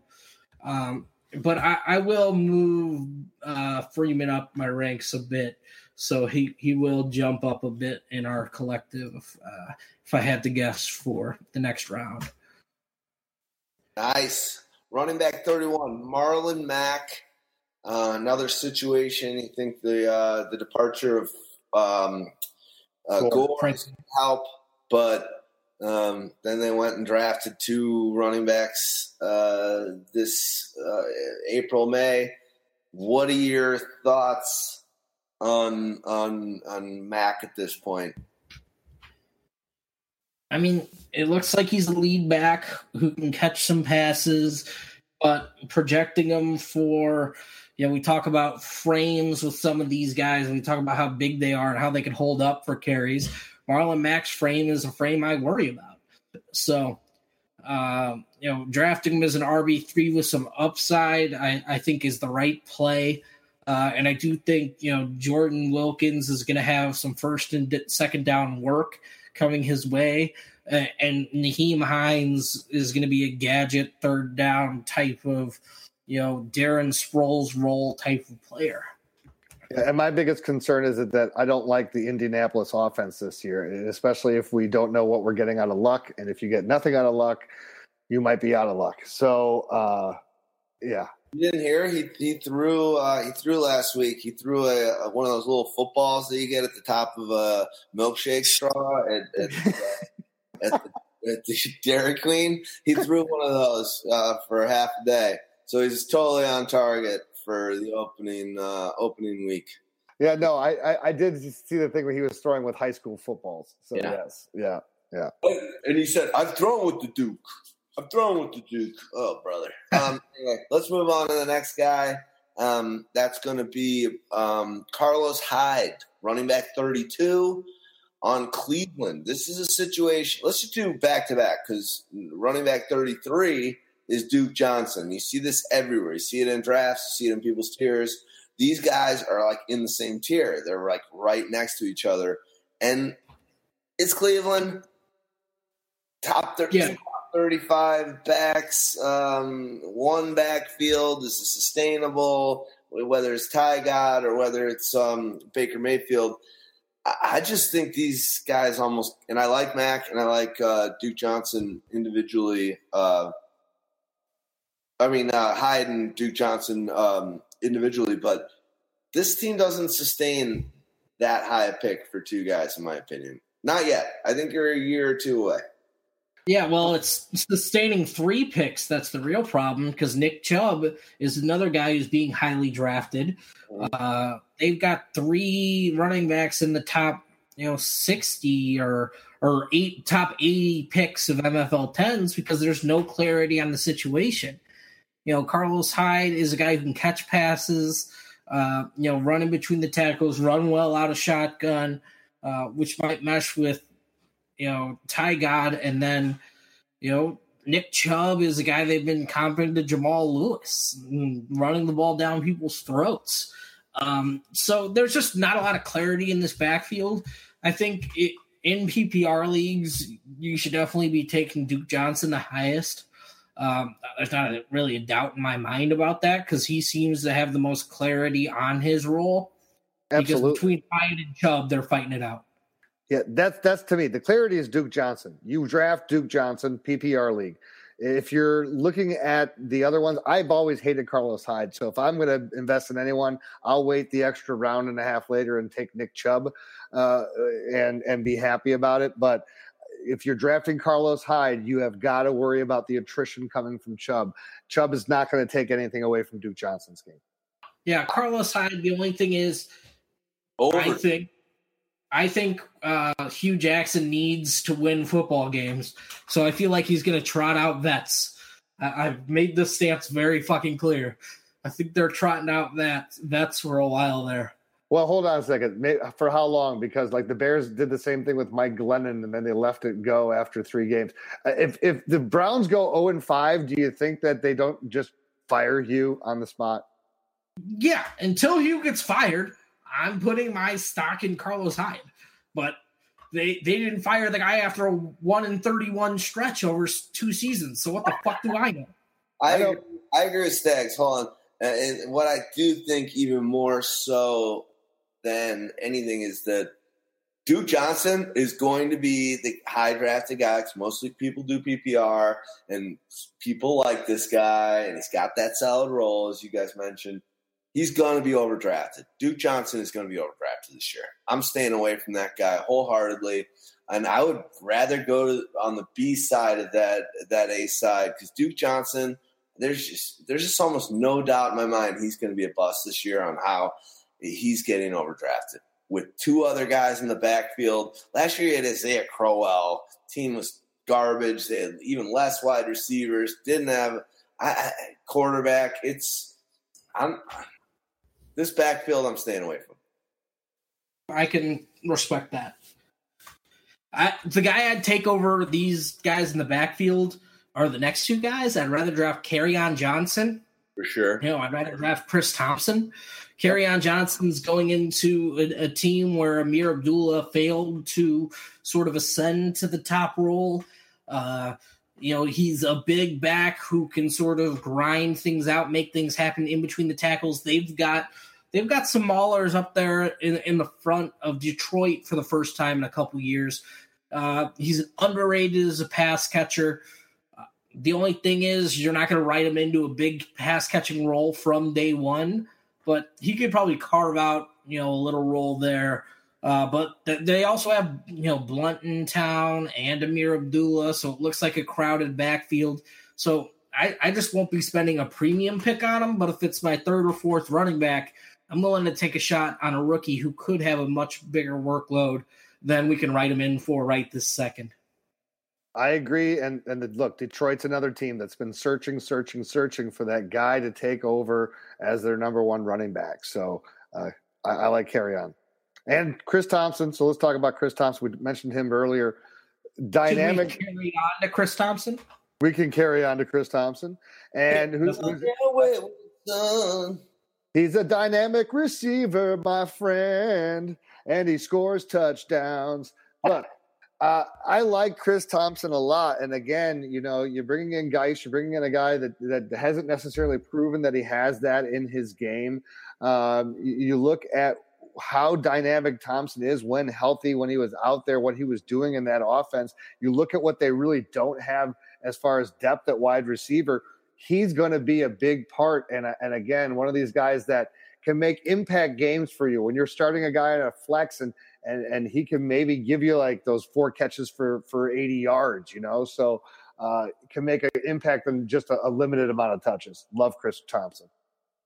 Yeah, I think he's much more of a sort of 50 catch for five or for 400 receiving yards type of player than he is a 39 for 5, 10, and four touchdowns.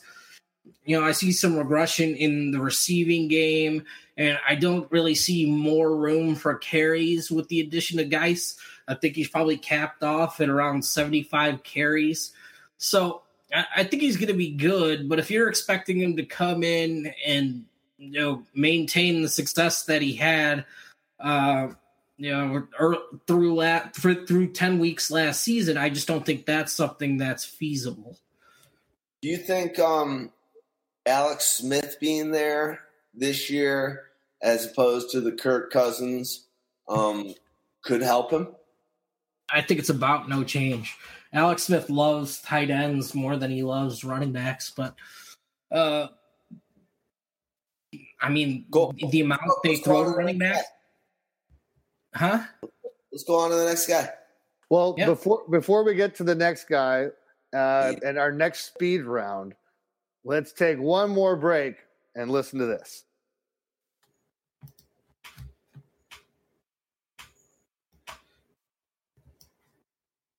All right. Um, cool. Yeah, I think we actually did. We caught up pretty well there, actually. So um, let's not let our foot off the pedal, but let's uh, let's let's keep going on. Um, we are going to go to Isaiah Crowell. He's now a New York Jet, and he's at running back thirty six. Yeah, yeah is, I, go ahead. You go. All right. I just I don't like it. I don't like Isaiah Crowell at this point in time with the Jets. It's it's more the, the you know can you go from a, a, a worse team from Cleveland and you're like well it's got to get better and you're like oh it's just the Jets like come on. Um, with Bilal Powell there, and you know, with, with, potentially the rookie quarterback, where they may have to scale things down, uh, or uh, you know, just too much not going right this season for me to invest in Isaiah Crowell as a Jet.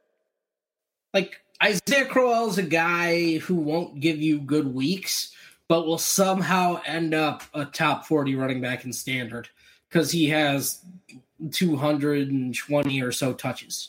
Like he's a guy you're never going to want to play, but you know it, they'll the numbers will accumulate. The counting stats at the end of the year will be better than the sum of his games. You know what I mean? Yep. For sure. Let's go to running back uh, 37. I think this is an interesting one. Um, you know, Bill Belichick is super frustrating. The Patriots backfield always puts up a lot of fantasy points. Always a pretty crowded situation. Rex Burkhead. I mean, basically the goal line back, potentially the third down back if Sony can't get it, his shit, uh, figure the shit out uh, this is just a guy that his swing is enormous. He could he could be sitting here um, right where we we've got him listed at 37. He could go up 20 if he's all of a sudden uh, Belichick's uh, poster boy for the backfield, and he could be this year's Mike Gillislee. Yeah, th- those are definitely all options. Uh, I, I'm not writing Burkhead into the third down role, but the Patriots like to throw it to their backs on first and second down. Um, he's going to be involved. He scored touchdowns last year. Like, I just don't know. Like, you're drafting him for the upside of maybe a Sony Michel injury or benching. If he were to take that role, you know, it's probably not going to be anybody else that could really step up to him right away because my bet is it's Rex Burkhead, it's Sony Michel, it's James White, and it's Brandon Bolden. And then Jeremy Hill doesn't make the team. So maybe they re sign him as a street free agent if he's not signed by another team in the event of a Sony Michel injury. So he's one of these handcuffs that has value from day one. It would be my guess. And maybe he has even more value than that because we don't know if Sony's going to ascend to the throne, you know, from day one.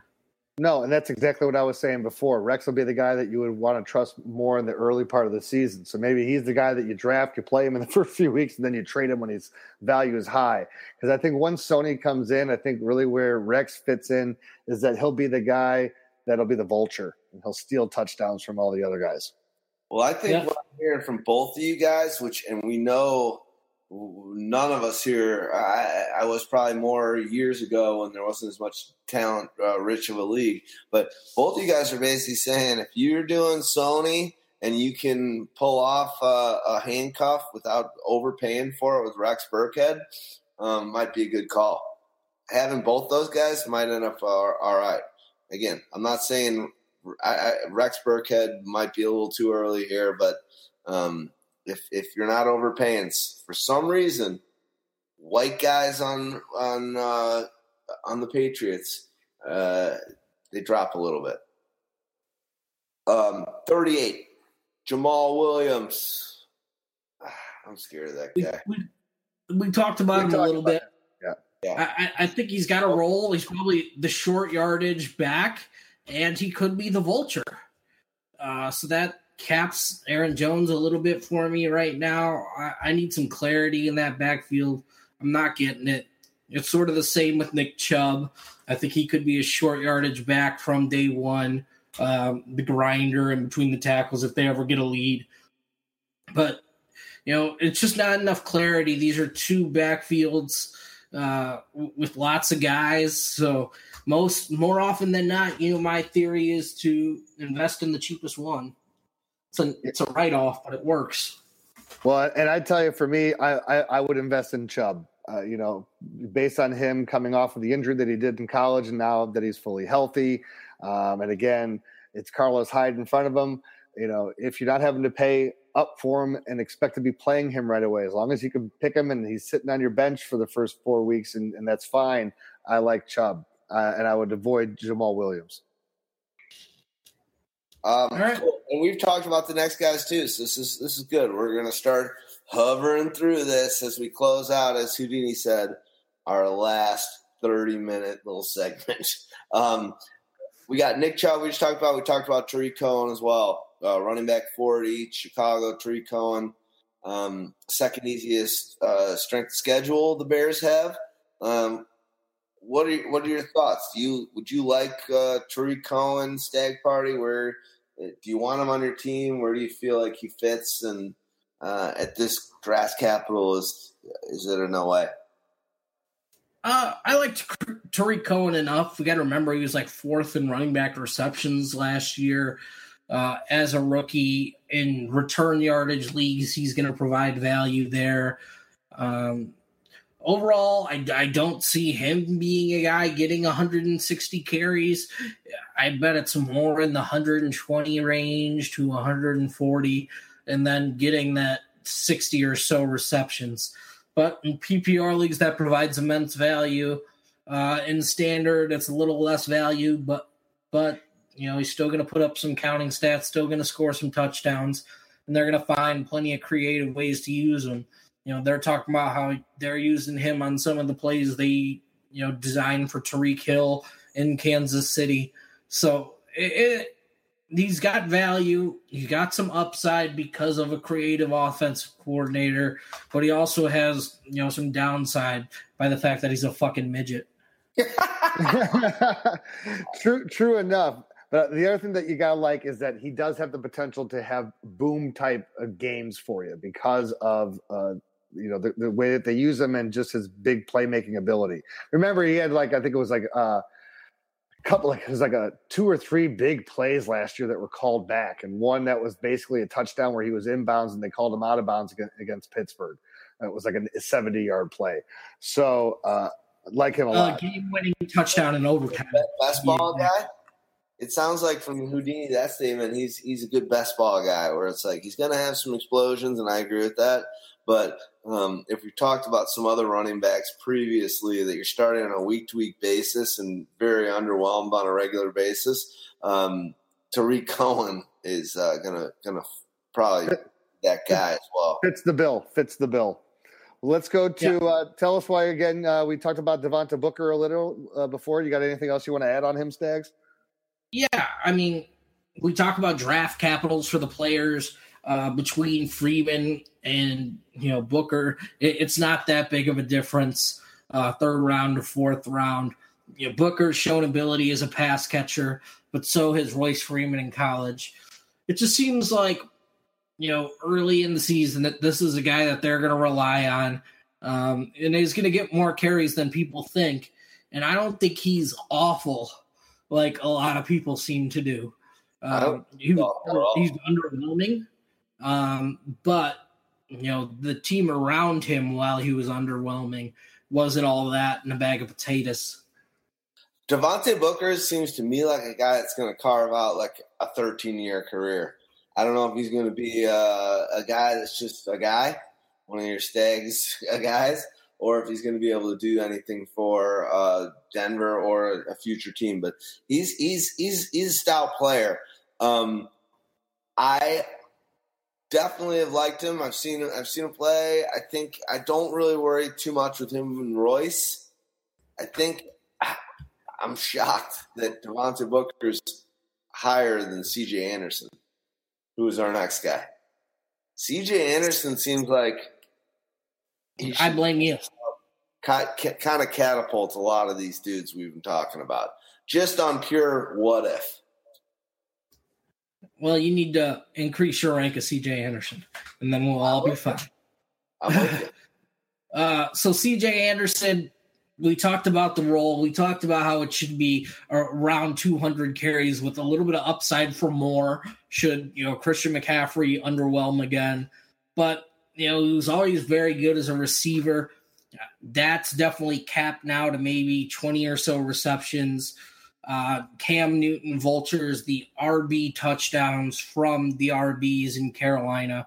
So the touchdown upside that you know CJ Anderson displayed with Peyton Manning doesn't look as existent. So you know maybe he's a, a 900 you know a thousand total yard type of player with five or six touchdowns, and then that provides big value on where we have him ranked right here. But there's also you know the downside that he could be uh, you know a 700 with four uh, type of player, and that he's just a guy because you know the role isn't as quite as big as we think. I think I think it's more the latter. I think it's kind of like you're going to have the sim- similar season if you own Jonathan Stewart last year. That type of disappointment, and especially if you're if you're uh, talking earlier like you were about how Christian McCaffrey is going to be taking a much bigger role in this offense. I think that that uh, that hurts that potential upside unless you feel that this Carolina team is going to be a team that's putting up enough points that there'll be five or six touchdowns left for him to get. I, I do think it's going to be a very good offense. Yeah, they seem. I think. I think they're. You think they're going to be good offense? What he said. I think they're going to surprise people as they usually do. I'm not sold. We'll see. Let's go to Theo Riddick. Uh, Theo Riddick. We should change his name to Theo Roll because he's probably the third down back. Uh, he mixed in a lot more as a runner last season. Looked pretty effective doing it. The problem is there's just a ton of guys in that backfield now. Um, and he sort of suffered through uh, bang bang ups over the last couple seasons. Uh, did play a 16 game schedule last year, but he, he's definitely a guy that looks capped on carries because he's basically a wide receiver playing running back. Yeah, to me, to me, here's the guy that that'll end up having the 13 year career like Darren Sproles, you know, because he just does his one thing. He's not going to, they're not going to ask him as much anymore to be taking that beating. Uh, so you're you're getting a much more one dimensional player with uh, a few runs sprinkled in more so now. Yeah. Next, D'Onta Foreman, Achilles, Achilles. yeah, Achilles. Uh, but we talked about how Lamar Miller is underwhelmed, and if there's a spot for uh, you know a big, aggressive, pound it running back who showed some things as a receiver last year that we really hadn't seen out of him. Uh, you know, it is a spot to where he could ascend and you know take a job from somebody. The thing is, he just has to be healthy enough to do it. Um, and I'm not sure that that he is. Agreed. Uh, you got anything about him, D Rex? Wasting away to Margaritaville. Let's go to the muscle hamster. Let's go to the, the, the counterfoil to Lynch. on mute. Uh, so we talked about how we were underwhelmed by Marshawn Lynch. You know, Doug Martin's a guy who's had some 1,600 yard from scrimmage seasons. Uh, when healthy, he's been pretty productive and now moves to a much better O line from what he had um, in Tampa Bay. Uh, and, you know, he's, he's been able to score double digit touchdowns rushing in his career. Um, has had 1,400 yard rushing seasons, has had 1,900 yard total seasons. Um, and when we talk about those vaunted games, he destroyed Philly for 235 yards a couple seasons back. Uh, and, and, I'm pretty sure his real blow up in his rookie year of 2012 was against the Raiders. Yeah, and and to me, it's it's about opportunity, and the opportunity with an old guy ahead of you, it's not bad. So uh, you know, if I'm reaching at this point in time and I can get him, um, I think there'll be potential. You know, and Gruden's got to prove stuff in his first year. He's got to make things work. So you know, he's doing the thing. Bring on veterans. Uh, so he's a younger, he's the younger veteran. yeah, he's 29. But the other two backs on this team, DeAndre Washington and Jalen Richard, are more, you know, 80 to 90 carry players in the NFL who are, are better receivers than they are, uh, you know, runners. So if Marshawn Lynch were to go down, Doug Martin steps into a pretty big role as a rusher. And he might even yep. ascend to that because of Marshawn Lynch's age you know quicker than we think. He's he's a risky upside type play. Absolutely. How about we go back to the crowded uh, backfield of Detroit and LeGarrette Blount? Uh, do you want the hammer? I mean, I know I, I, I don't. I, I, think to me it's either Kerryon Johnson or Theo Riddick, and you're going for uh, the type of player that they are. I, I, I don't know that I don't know that I would want to rely on LeGarrette Blount, who I'm only way I'm going to get my points is if he gets the ball in the end zone. Yeah, I mean that's it. Uh, I I think they don't have many red zone weapons. You know, they got rid of Eric Ebron, who provided them size in the red zone. Marvin Jones, you know, scored nine touchdowns last season, but that was a lot as a vertical threat. When they got into the red zone, I don't think they were good at converting. And, you know, between LeGarrette Blount and Kerryon Johnson, that should change a little bit. Yeah, Blount, uh, we'll see. I uh, I agree. I, am I'm, all I'm all on board with the Kerryon. Um, it seems like Blount could get traded or dropped and be on a different team by week six this year. I'm, okay, so we're at RB forty seven. I mean Frank Gore. Uh, Frank Gore, we don't We've got major questions about the role.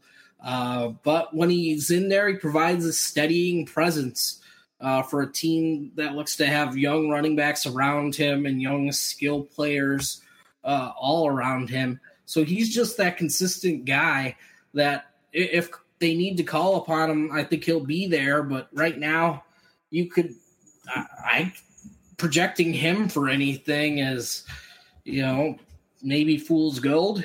I, I think he's the steadying vet- veteran presence that's probably going to end up with 10 to 12 touches a week uh, and just won't be fantasy viable because he hasn't you know been overly explosive in a few years. And he's not getting that that tremendous uh, goal line touches anymore. Yeah, and he's probably unlikely to get third down work like he has.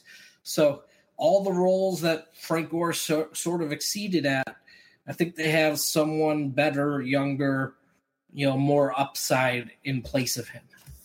Totally so I'd much rather bet on Chris Carson. I've got to move Frank Gore way down in my rankings. I like Chris Carson. He looked great in a, in a real small sample last year. Uh, obviously, got injured and things went sideways, but damn, he looked like something exciting for the uh, Seattle Seahawks. Obviously, they got Penny, uh, took him in the end of the first round. This Carson might be a good guy to swoop in and grab a little bit later because he's gonna he's gonna be available at a much better uh, ADP.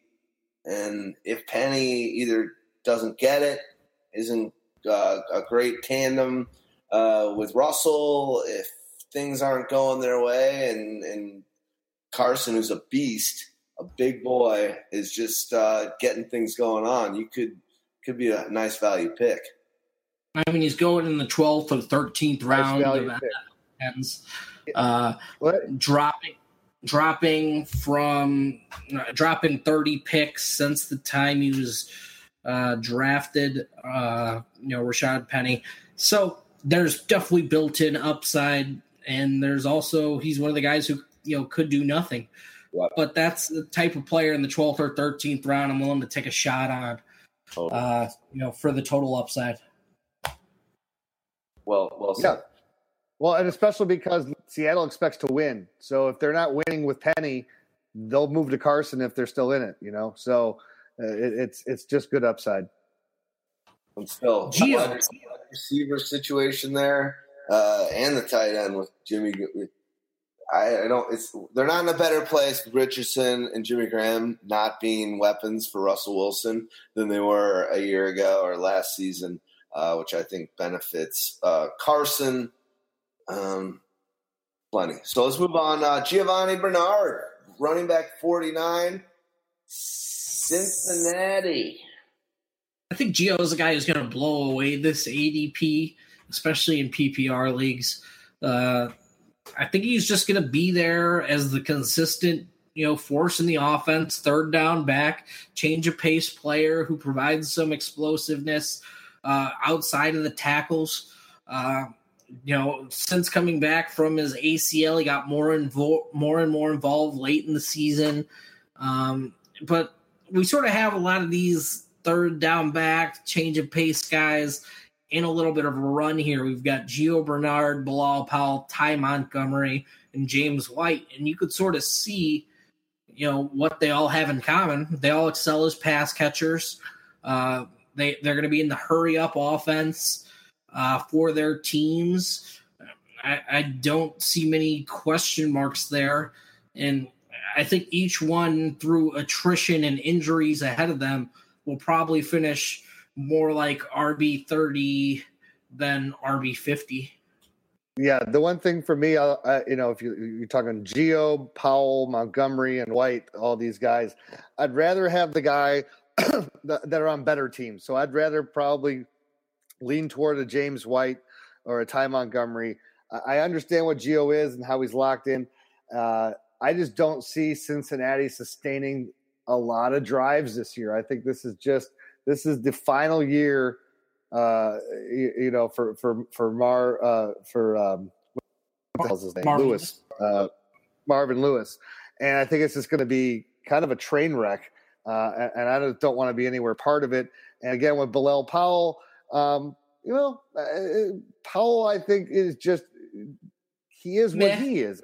This is the guy who's right. He's been doing this for how many years? So I'd rather take my shots with Montgomery and James White on teams that have better offenses built around them. The more plays that you run, the more chances you have to get opportunities. Yeah, uh, and I even like Elijah McGuire. Um, he's really growing on me as a guy who could, you know, supplant Bilal Powell and get a lot more rushing work than we expect. You know, maybe in place of Isaiah Crowell, who's, you know, underwhelming. Yeah. Is there anybody else that you even care to talk about? Here's what I'll say. I think this has been an awesome show. We went in depth and we kind of pulled it back in on our uh, time per player, and I think we did a good job getting here through 50 guys. Um, what I'll say is just maybe we close it out with some last. Do you, is there a dude that you think's lower than this that has just this upside that might put him into the top 25, top 15, top 10? just by that happenstance in the Alvin Kamara realm. Um, is there a guy that you think if everything, if all the stars align, everything falls in place with his situation, with his talent, whoever he is, rookie or the oldest guy in the league, that below where that we haven't talked about that could pop in and, and, and be a stud? I'll give you one. I'll give you one. Okay. God forbid something happens to Todd Gurley. There's nobody behind him except for John Kelly. Yeah, I mean it's a creative offense. Uh, he excels as a pass catcher, so he he can run a lot of different things. Um, mine probably be Peyton Barber. If we're looking at the Tampa Bay backfield, they just have the slight Ronald Jones in front of him. He's a guy I think who could, you know, potentially is just the short yardage, maybe touchdown vulture, uh, a guy who can also maybe you know catch 20 or so passes i, I think he's just a, a viable player Uh, i do like you know quite a few of these guys talent but the roles are so you know murky and hard to write in right now that it's hard to write in like corey clement uh, getting a big rushing workload enough to sustain his two or three catches especially with you know darren sproles coming back to be you know what Darren Sproles always has been. Yeah. I'll give. Uh, I like a Matt Breida, um, Breida, whatever, on San Francisco. I think if if you get a um, McKinnon, as Houdini thinks, not being able to take the workload. Um, he's he's the guy. Wayne Gallman. If something could happen to Barkley, as my dog finally wakes up, um, those are two guys. Also, um, when you look at Demarco Murray, there's unsigned guys. Um, and if you're doing early drafts, if you're doing, there's guys that you can take. That do I love Demarco Murray right now? No, but he hasn't signed for a reason. He's going to put himself in a position where he can get fucking carries. So think about players that aren't signed right now, and there might not be that many of them other than DeMarco Murray, but um, I, I, like him a lot. James Conner, if something does happen to uh, Le'Veon Bell, doesn't sign, just holds. Uh, not, he's already signed, but um, if something happens there, injury, now all of a sudden you got a local uh, in James Conner you're going to be right now and looking at this list. He's running back 67. It's not a handcuff, but if it's a value pick and you're you're never wishing someone gets injured or hurt, but um, if it does happen, it feels pretty good to be on the flip side of it. I know I won a championship wholeheartedly because um, uh, oh shit on the Indianapolis Colts. Um, uh, Edgerrin James went down and uh, his replacement, Dominic Rhodes. Dominic Rhodes. He won me a championship, Dominic Rhodes. There's just no doubt about it. So do it. That's do it. Do it. any uh, any others? Uh, that's it. That's it, man. nice work, boys. This has been a good show. Um, I know we did, I didn't mention this at the beginning of the show, but we're not together, obviously. Um, usually we do the show together uh, in uh, my living room, have a good time with trains going by. But uh, we are apart. We will be doing a show in two weeks that will cover, uh, or no, yeah, in two. Next no, week. we're doing it next week because of the holiday. Next week we'll be doing wide receivers. Um, and yeah, we got some great stuff coming out. Check out that draft kit. Uh, check out draft uh, Stagg Party on um, Twitter, and that's at I, at Pyro P Y R O underscore stag or no no I don't not underscore no, that is stag. Uh, you're killing it there, and uh, check out um, Houdini on Grinder, And uh, I love we you. Should guys. Have nice work. Love you guys. Later. Later. Peace.